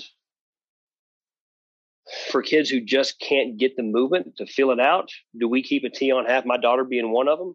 Robert was trying to teach her a specific movement and she just struggled and struggled. So he put a constraint led approach on a tee and he let her swing that way for about four or five minutes. And then we took it away. Right? Because she kind of had the feel pattern in, but it wasn't, we're not going to come in there every day and do the same thing over and over again. Um, it's, it's, you know, and here's the thing is, this is, you know, we go back to the lesson culture, right? And this sure. is why I think people people get so much flack is the lesson culture is a feel good culture. I show up, I hit off the yep. tee, the guy slaps me on the back. Then he moves back and he flip tosses me for the next 10 minutes and I hit everything and I feel good. Then he goes back and he dead arms from 40 feet with no intention of trying to carve me up, right? Because yep. who wants to carve up an eight year old? I mean, you know, and then on, at the end, he slaps mom and daddy on the back and says, looking good. The boy yep, is it's looking. Dopamine. Good. It's a dopamine business. Yep. Yep. It's just a dopamine and, response business. Everybody feels good, and we we are addicted to dopamine response. And so, uh, then they go see you, or they go see heavy mettle, and you know, every other lesson, kid walks out not liking baseball because he struggled mightily. you know. oh, here's my deal. Here's my deal with that. I typically, I typically try to end the day with something that will make them feel good. Mm-hmm because I don't want them to hate it. Like I don't want you to hate it totally. And you know, you, you, talk about young people, 11, 12, 13, teen, they don't oftentimes have the emotional intelligence to to understand They're like just because you suck today doesn't make you a bad player forever. Right. Right. You know, and so like I I one of our better players, listen, one of our better players who's a ninth grader who hits the ball 100 miles an hour, who will be a power five hitter, carved him up last week on two plate, right handed offset. So we have we have two machines. Yeah. Two cages, two machines. We, we set one. We typically try to try to set one on something right-handed and one on something left-handed. And so this this this specific combination of right-handed offset, two plate heaters, and left-handed breaking balls from like the far right side of the cage, just these hammer breaking balls in left-handed, yeah. just eats him alive. Just yeah. eats him alive. Typically, at the end, I turn the HitTrax on the hit the quality hit game, and I just 45 miles an hour right down the middle. Let's play. Uh, let's play a hit game. See how many points you can score. Yeah. That's how we end it. That's how it ends. Because again, I'm not saying you're right or wrong. It's just I don't want to be solely responsible for them hating baseball. And so, yeah. And I'll so I, I try to. The older they get, the less they need that because yeah. their emotional intelligence is higher. But I told his dad, I'm like, look, he doesn't have the ability to reason from just because you suck today doesn't mean you didn't get better. We don't we don't know what's happening inside the brain from a motor learning standpoint, from a myelination standpoint of all of these activities of failure that he's going to be better tomorrow because of it. Yeah. So I try one. to I try to end on something that that is uh, feel good, not so scaled down that they're hitting the ball that's not moving. But it's like, man, if, if I can't throw you 45 mile an hour BP right down the middle, then maybe you deserve to feel bad after the end of the yeah, day. Exactly. Right. I'm going to tell you, you'll like this story because this is in the world of me and Robert screwed up. so we developed hostile hitting. Yep. And I would, and it's a whole program that we we've kind of kept under wraps. I would love just to come to Tennessee and show you everything we know about hitting, what we've done. So we get two guys in. One's a D two catcher, and he is he's been working for with us for at this point for like a month. He's been there every day. He cannot get enough. He's just working, working, working. Yep. Second's a high school kid that's been with us forever. He's the one people see us post. He's got a 104 exit velocity, just a yep. a kid that can mash. Anyway, we decided we're going to debut hostile hitting. and at that time, hostile hitting for me and Robert was a combination of eye patches, earplugs, and light manipulation with the axe bats. Yep. Yep. so we shut off all the lights in the facility, run a spotlight on the machine, and we make the guys go left eye and we blow them up with like 95. Left eye, light manipulation, all the axe bats. Right eye, light manipulation, all the axe bats. And we progressively move the sh- machine a little bit closer after every round. Then we go earplugs, same thing. And then finally we go no constraints. This whole thing took 45 minutes the two dudes that we have that they're just virtually kind of unbreakable guys as far as mentally. The high, the college kid didn't show back up for three days. We fried him. the the high school kid. The high school kid lays on the ground for an hour because we had to turn on the lights because we rent the facility. Other just lays on the ground for an hour, just just fried. And we and me and Robert get done and we're like, we should probably scale that out a little bit differently. Yeah, was that too much? was, you got you got two two pretty good competitive kids who understand this is going to suck, and one, like I said, one he he plays in Tyler, Texas. He's eight hours away by car. He was up here staying with relatives. He had nothing to do but come play hit baseballs. It's the only reason he was up here. He didn't come for three days. and so that's when me and Robert were like, we should probably introduce this a little bit slower. But have you messed with any right. of the light manipulation stuff? No, no. I mean, so we've hit, we've with some of our better players, we've hit with the lights down. We've turned the banks of lights off and then put strobes on. If that counts for light manipulation, then yeah. But like as far as putting a strobe light or a, a for a spotlight on the machine only, and then no, we haven't done that. But I can't. Uh, I, I, can't highly recommend it. But I can tell you the na- the latest idea that I'm looking towards is getting uh, the same kind of glasses that like welders wear. So once you get yep. to, I would look this up. So you know, there's uh, class four is like the highest sunglasses you can buy, and then you start getting like the safety glasses five, six, seven, eight, nine, 10, 11, 12. I think yep. 11 or 13 is, is welding is stuff. And I thought about getting the goggles to block out all light and then uh, run light manipulation that way, where you go, you're going to hit with a five, you're going to hit with a six, and a seven, and progressively get it darker and darker, and see, uh, see how dark we can get, where guys can still barrel stuff up. Again, here's the whole thing, and this is the thing that I think people can learn: hitting from somebody that hit at a high level is and this is the thing that I don't think major leaguers represent right. Hitting is, you think it's hard. If you think it's hard, it's like a hundred times harder than you think it is. Like hitting a ball in professional baseball is impossibly hard. And I can't imagine what the guys are going through today. They weren't that good when I was playing, but they're insanely good now. Yeah, and pitchers so, are winning the war. And I said this maybe strikeouts are up, not because guys are trying to launch angle or exit velocity.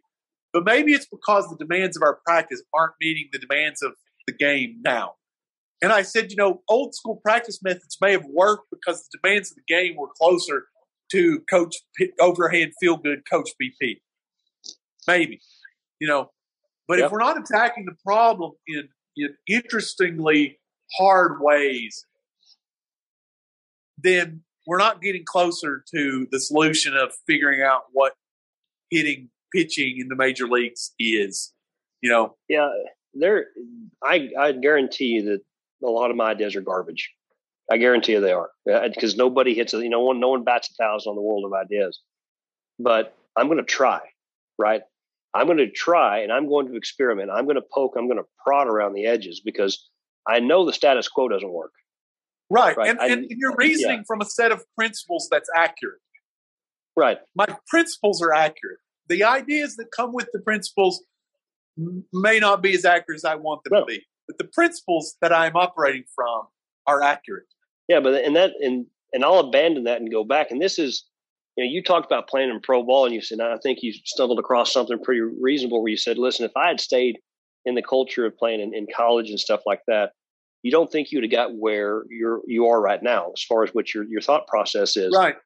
And I think there's a lot of truth in that because if you look at studies, large legacy corporations and MLB, the Tigers, the Braves, they're large legacy corporations. They don't reward risk because there's right. no. If I if I show up here and I and I do the same thing over and over and over again, no one's going to call me out because that's the way we've always done it. Right. So even if even if I go and I go coach in double A and I teach what everybody's always been taught and my guys don't hit, then I can blame the guys and just go get different guys. But if I come there with a radically different idea and the guys don't hit, then my ideas can be blamed and I get jettisoned. Right. And that's sure. Yep. That's why I think you see the fringes of well, what's happening in hitting may not be happening within major league orgs. I think they're slowly catching on. You know, if someone's willing to hire a guy like Robert, uh, or, or, you know the Fred Landers and stuff like that, those guys are yep. getting their shot now. Um, and that's I think that's going to change the game exponentially. But because Robert's not afraid to take a risk, right? Fred's not I afraid hope, to take a risk. I really do, because I'm sure there are still guys out there like me who if Robert Riggins had walked in my clubhouse and said, "Hey, you want to go hit?" And yeah, what are we gonna do? Uh, we're gonna throw an eye patch on. We're gonna okay. If you think that'll make me better, okay. You know, because I'll do yeah. anything. I'll do anything to play in the big leagues. And, yes. and quite frankly, there are guys playing pro ball that aren't like that. There are guys that are just happy to be there. There are guys, and I think everybody thinks that like one, everybody that's in pro ball wants to play in the big leagues. It's like I think some wish they played in the big league, but be willing to do anything. That's probably not true. You know, it goes back to safe success. You know, if they try something radically different and fail, then then they get blamed for this mm-hmm. is the player. They get blamed for the shortcoming. Where if they just do what the system said, then it's the system's fault. And it's like, yep. I'm just going to wear it. I'm just going to wear it because I know the odds are impossibly hard. The odds are are so minuscule that I make it anyway. That's and that's the thing about trying something different is here you realize that a your career is going to end. It's probably going to end before you want it to. And B, you're you're you're going to suck regardless. You're going to suck. No one's good at hitting. No. Like as you think much about as that, like Mike Trout. Mike Trout's not good at hitting. Like look at look at how much he sucks. He just sucks just a little bit less than everybody else, and his good is really good. Mm-hmm. But he sucks just as much as everybody else does. Well, yeah, you uh, I, I, you go back to telling kids as they leave out. I, I always tell kids who are having a bad moment. I'm like, hey, uh, does Mike Trout strike out? Yeah. Okay. Are you better than him? No. So why isn't he different for you? Right. Just kind of right. you know, logically, why? If if the if tell me your favorite baseball player, because does he have a bad month? Does he have a bad? I'm a Braves fan. I watched Ronald Acuna have like a bad quarter of a, yeah. of a year, right? And you go, if that guy gets to struggle, then you have to struggle. And I think you also hit on something that's pretty. We don't think about this logic. Every mom and daddy thinks their son's going to be the next whatever. You want to be a right fielder in Major League Baseball. Okay, there's how many billions of people in the world, and only 32 people in the world have that job. Yep. That's how exponentially hard this thing is. The odds are be, impossibly hard. Yeah. You have to take every yeah. risk. Yeah. Every risk. Exactly. Yeah, and and if unless unless because there's certain hallmarks we seem to understand. If your kid is the Superman build 6'4", 250 hums at 97, 98, he's got a pretty good chance of playing professional ball at some level, right? And then yep. there's there's separators beyond that.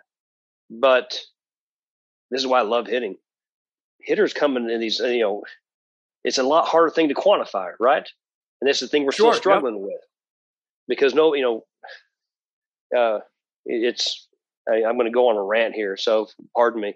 It's the I don't like technology guy. I don't like technology. Your your stuff they're using in the cages doesn't translate on the field. I don't like technology. Great, coach. How fast is your pitcher throw? Oh, he throws 78. How do you know that? Oh, did you use technology? Okay, how, how fast are your guys running 60s? Well, my guy runs a 60 and six flat. How do you know that? Did you use a sundial? right. Did you guess? did you guess or did you use technology? And we, we know, you know, and even as Amarillo, Texas is somewhat behind on stuff, the adaptation of driveline principles is finally starting to flood in. Because now we're starting to understand that 90 mile an hour arms aren't an accident. They don't have to be. Right. All this technology, but there's still this hard stop where you go, I don't want it for my hitter. Yeah, but we do understand that guys hit the ball over 100 miles an hour. Like the worst guy you know in Major League Baseball hits the ball over 100 miles an hour. Yep. The guy that the guy that you've never seen, the say Billy Hamilton, a guy you think in your head that guy can't hit. He's just there because he runs. Billy Hamilton hits the baseball 100 miles an hour.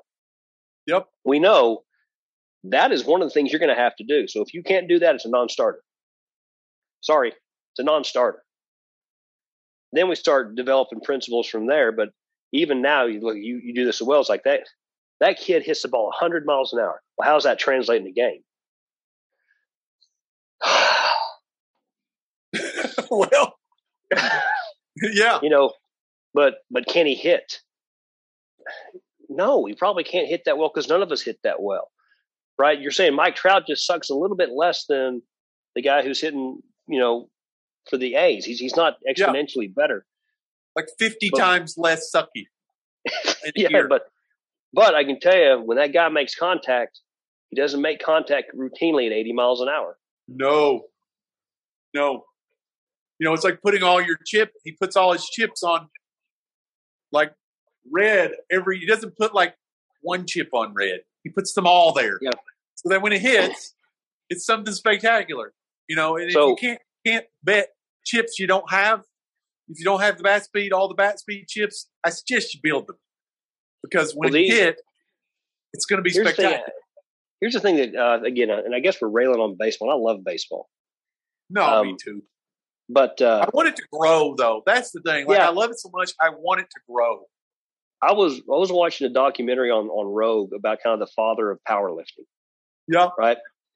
And when he won his first title, he like squatted 550.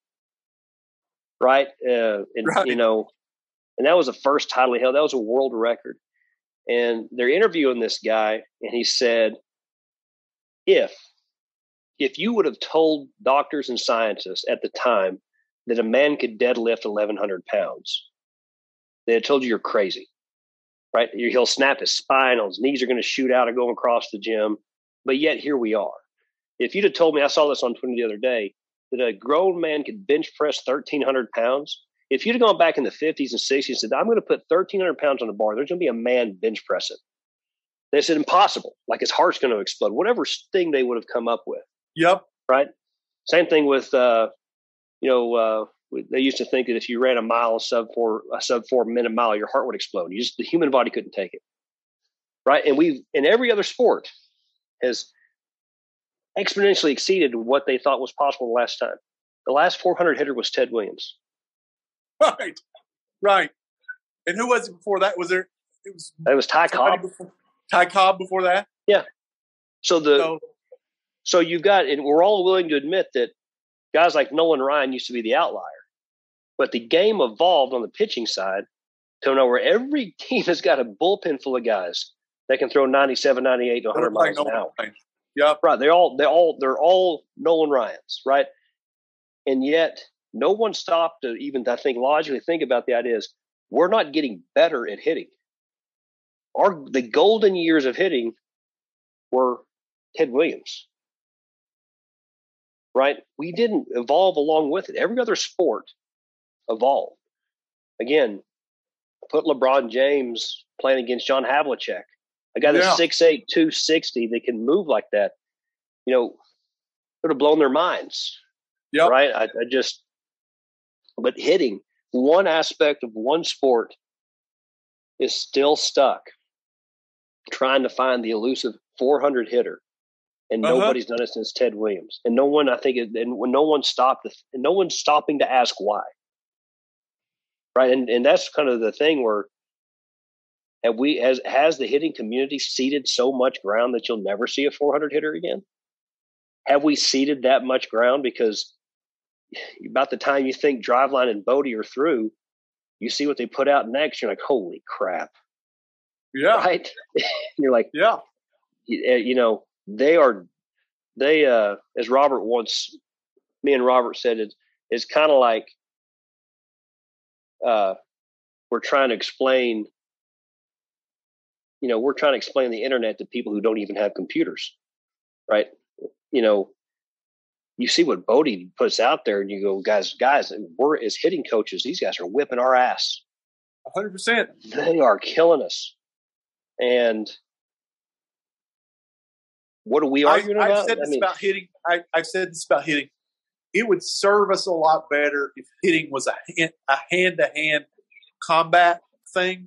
That Yeah. way, it would be a lot more evident if you were getting your ass kicked or not. You know, we can Yeah. go under the presumption that we're not getting our ass kicked when we are.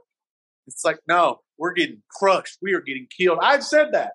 You know, I, I've had that same idea of like, do we ever, are we so far behind? Like, it's like Yeah. the thing, it's like we once you get so far behind, you, you can never catch up. It's like, are we Yep. so far behind that we'll, we can never catch up? Because as long as p- pitching continues to advance, we would have to close the gap.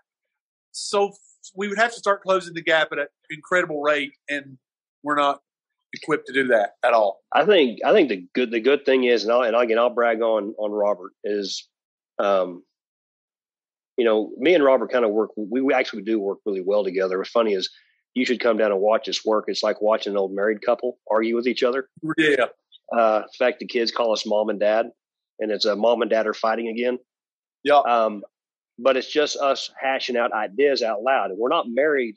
I'm not married to my ideas personally.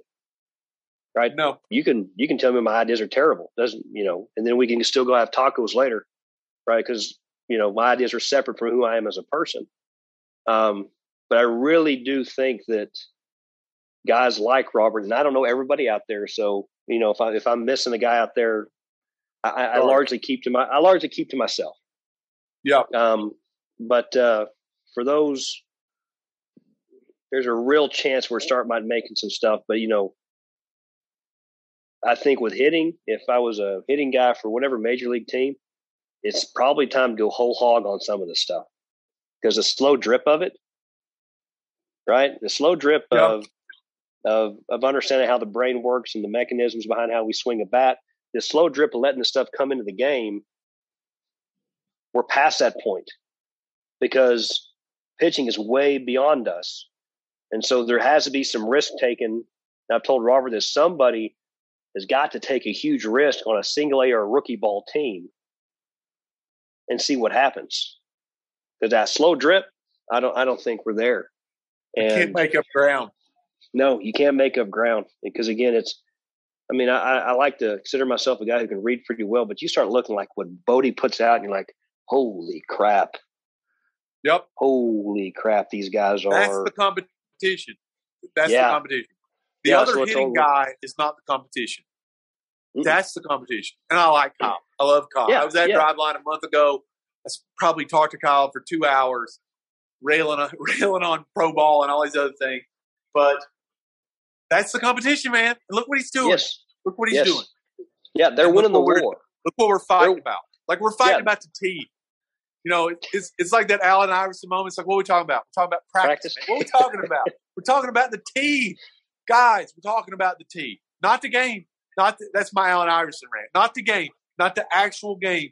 When it matters the most, we're talking about the T. Yeah. like the Yeah, T, and guys. The T. it- Come on. that's that's the nicest way to look at it. Again, same thing like you said is, and I, I don't know Kyle. I've just uh, I've never met him, never met any of the driveline guys, but they are my competition. Right? I'm at war with pitching. With those guys, Yeah, I'm at war with pitching in a very respectful way. Hundred I'm at war. I'm at war with pitching. It's not a personal war at all. Nope, not a personal war at all. And it's, it's kind of like uh, you ever watch two fighters go at it. I actually was a boxer for a little bit too. And it's the most remarkable thing in the world. After the end of the fight, the majority of them walk up and hug each other. After you've just been beating the brains out of that Yeah. guy for like 10 rounds, you walk up and go, good. There's a respect there. ton of respect for what they're doing. Part of me wishes they weren't so good at what they're doing. right. Um, but Give some time to right. catch up. Right, they're just flat I out also better think than us. I also think roundaboutly that most hitting coaches are vigilante pitching coaches. And it's like I get it. So now they're doing this with Kyle, and then Kyle is sending out these vigilante pitching coaches to be hitting coaches. But no, no, no, no. Don't do that hard practice. Don't listen to that. Here's the tee. Here's the Yeah, nice yeah.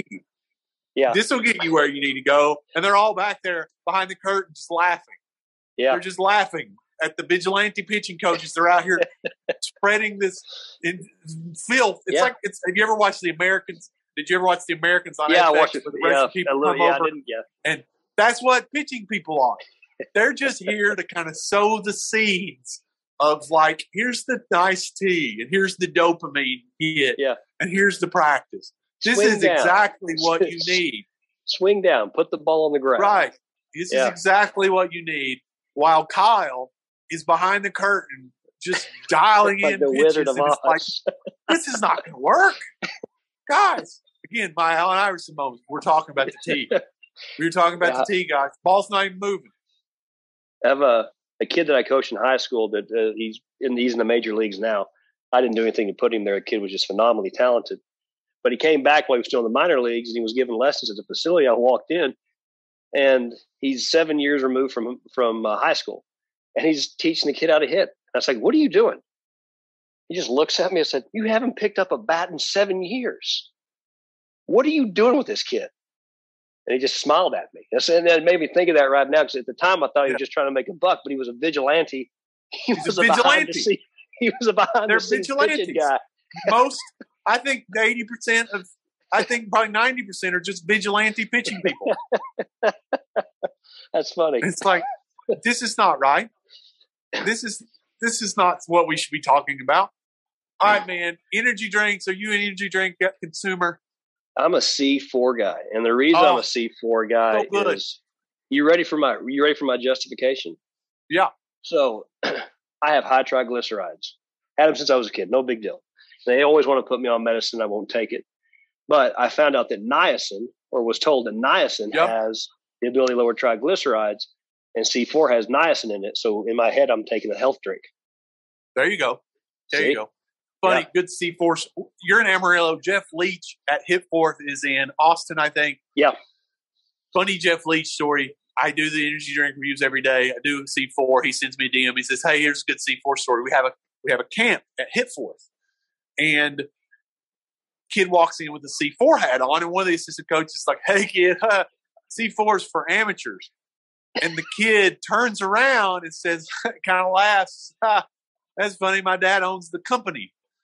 And so the guy, the kid's dad picks him up in like a Maserati. It's eight hundred million dollar company. And the kid, I told Jeff, it's like that sounds like something I would do. Just pop Yeah. off to a kid, you know, trying to just talk smack, and the kid turns around and just dunks on the guy. That's fun. I like C4. I think C four is better than Bang. I think C four is better than Bang. I never see. See, I don't have the uh, I don't have the patience that you have uh, to go and try things like that. So uh, the terrible thing about me is like if I go pick up a C4 cherry limeade and I like it, Yeah, I'm going to hang on to that cherry limeade until I go to the store one day and they're sold out. that kind of runs against what you are as a, as a hitting coach, though. Oh yeah, probably, probably. And then I'll But go again, like, hey, it's a- again. I think people view you, you and I as like we're just throwing shit up in the air and seeing what sticks. It's like now there's a set of underlying principles to all of this. And again, we go Yeah. back to that. But again, we I just like to try stuff. I just like to.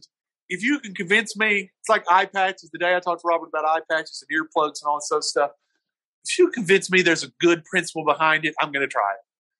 Because what else do you have to lose? This goes back to what else do you have to lose? You're going to suck anyway. So just Yep. try something. Well, yeah, especially, and I feel like I owe it to the kids. Like the kid who who comes in and he just wants to make his varsity team. Yep. Right. I think that's also the other side of this, where you go, man, you guys are just so worried about making guys the next level, or, or you guys are so worried about the, you know, the Mike Trouts of this world. I'm like, no. What I want is I want that kid who wants to be the best high school player he can be. And he knows kind of in his heart that's his ceiling. But you know what? That's his best chance to have some time in the sun. Yep. Right. But he wasn't, he comes in with a, a bag full of problems and he's already been surpassed by his the peers that hit puberty early or bigger, stronger, yep. and faster than him. And I'm going, how do I make this kid, how do I help this kid play as much baseball as long as he possibly can? And because the kids because they don't yeah, have anything yeah. else to lose. You know, no. Tell them to stand on their head and and carry a yeah. broom through to they don't have class. And they'll do it. Yeah. The kid, that's my favorite because I I said that is the kid who the coach doesn't know his name is, what his name is. It's like the kid that sits down on the end of the bench who ends up hitting fifth in his lineup. Mm-hmm. Like that's what gets my gears going. Like I again, yeah. I'm with you. The pro ball guys are fine. The Mike Trouts of the world are fine. I like the kid who's sitting down on the end of the bench, who no one knows his name, who ends up in fifth in the batting order, who just hits rockets. And the coach is like, huh, I didn't even know this kid existed. It's like, yep. Yeah. Yep, that's what gets yeah. me going. That's what yeah, I love the most. That's that's the same thing. Yeah. So I, uh, because again, and I think about this X. I think about this. If I can instill, if I can help instill with that kid a love of baseball, right? And this is probably way too much thinking and probably not even beneficial. But if I can install in that kid a love of baseball, then the next generation he takes up, they love the game of baseball. His kids are going to love baseball, and their kids are going to love baseball, and that's how the game keeps going. Um, the game doesn't keep going for that poor kid who tells his kids like, "Hey, pop, can we go play baseball?" No, we can't go play baseball. Baseball's a garbage sport. Yep. No one ever, no one ever, no baseball coach ever invested in me. No baseball coach ever took any interest in me um, because I didn't fit their mold. And you go, that's that's not a healthy way to grow the game because that kid's, for lack of it, you know, for for that kid's that kid's kids or their kids somewhere, that my kid might be the next guy who blows this game up and makes an impact on, on a really big level. So, for sure, for sure. I know you're looking I'll at. We're probably last, both getting. I'll ask you the last question. Thanos snap your fingers, anything out of baseball, what do you got? Tease? I, I know. I thought about this. I, it's the idea that it's all or nothing. Um, the HLP guys, the idea that they can't teach me anything because I disagree with 50% of what they're saying. Uh, the Eco D guys, I can't agree with them because maybe I only agree with 70%. I think way too often we look at hitting other hitting people that maybe doing things differently and we go listen says i don't agree with all of what they're saying i'm going to discount everything they're doing. Right. You know and and i'm just using numbers here. If the hlp guys let's say i disagree with 30% that means there's 70% out there that they're doing that i can start studying and figuring out what i agree yep. with. Yep. Right? And For what sure. i what applications i can make in my guys because they're not doing everything wrong no. Right? No. Uh, the the ecodynamics guys. What are they doing that I'm reading like that's really interesting? I want to go down there. And what can I separate from there that I go, I don't agree with this and here's my principles why. I think way too often it's all or nothing. Yep. In the world of hitting. These guys don't agree with me, so I'm going to shove everything they do off to the side. And again, that's that's how you know, that's how that's how Boddy's winning the war. Right? Because we are we're we're all fighting for this supremacy of our idea. And you go right what if all of our ideas work? Right what if they all play with each other at some level we haven't considered yet? So no know, i'm with you. you know the again Driveline's not up there saying every guy has to throw from a set position right? They right. take all comers from all over the place and, and make which, their arsenals amazing. Right and then you know 20 years ago that was unheard of really for the most part. Right, you had to do this. This was it. So yep. that, that's what that's why I would snap out of the world of baseball right now. That is at all or nothing. Is um, I can't learn from from guys who I, I disagree with on, on some level. Right. Again, I've said that. You know, I've got an underlying set of principles that that I think are accurate. That I think have been accurate for the hundred years that baseball has been around within that, we can go a lot of different directions and do a lot of different yeah. things. You know, I mean, honestly, if if we can make hitters better in the game when it actually matters, that's all I want. All right, man. So, it was good catching up. It was yeah. good catching up. You're doing good work. Keep it up. You get killed on the internet for bouncing a ball off a trampoline. Don't worry about it. I, I, appreciate. Hey, and for what it's worth, you're the first guy to talk to me. So, uh, you are. Uh, I'm. I'm now officially. You're the first guy to have a conversation with me, not face to face in Amarillo, Texas. So, whatever that's worth, I'm. I'm your first, or you're my first. I, put it that way. I will. I. I will. I. I. I learn as much from these as I would any other time. You know, I, I love Rogan. I love Rogan, mm-hmm. and I love Rogan's ability to learn and think and reason. And he's he's not on that podcast to like be right or wrong. He's just talking to these people, and and people will say on this podcast, it's like, why don't you have people on that disagree with you? I'm like, well, and I think you had, I think you had Chas. Yeah, we did. Yeah. Like I liked Chas's work. I did. And I still probably think it's pretty good. I'm just not going to reason with the guy. Like I, I don't have time for that.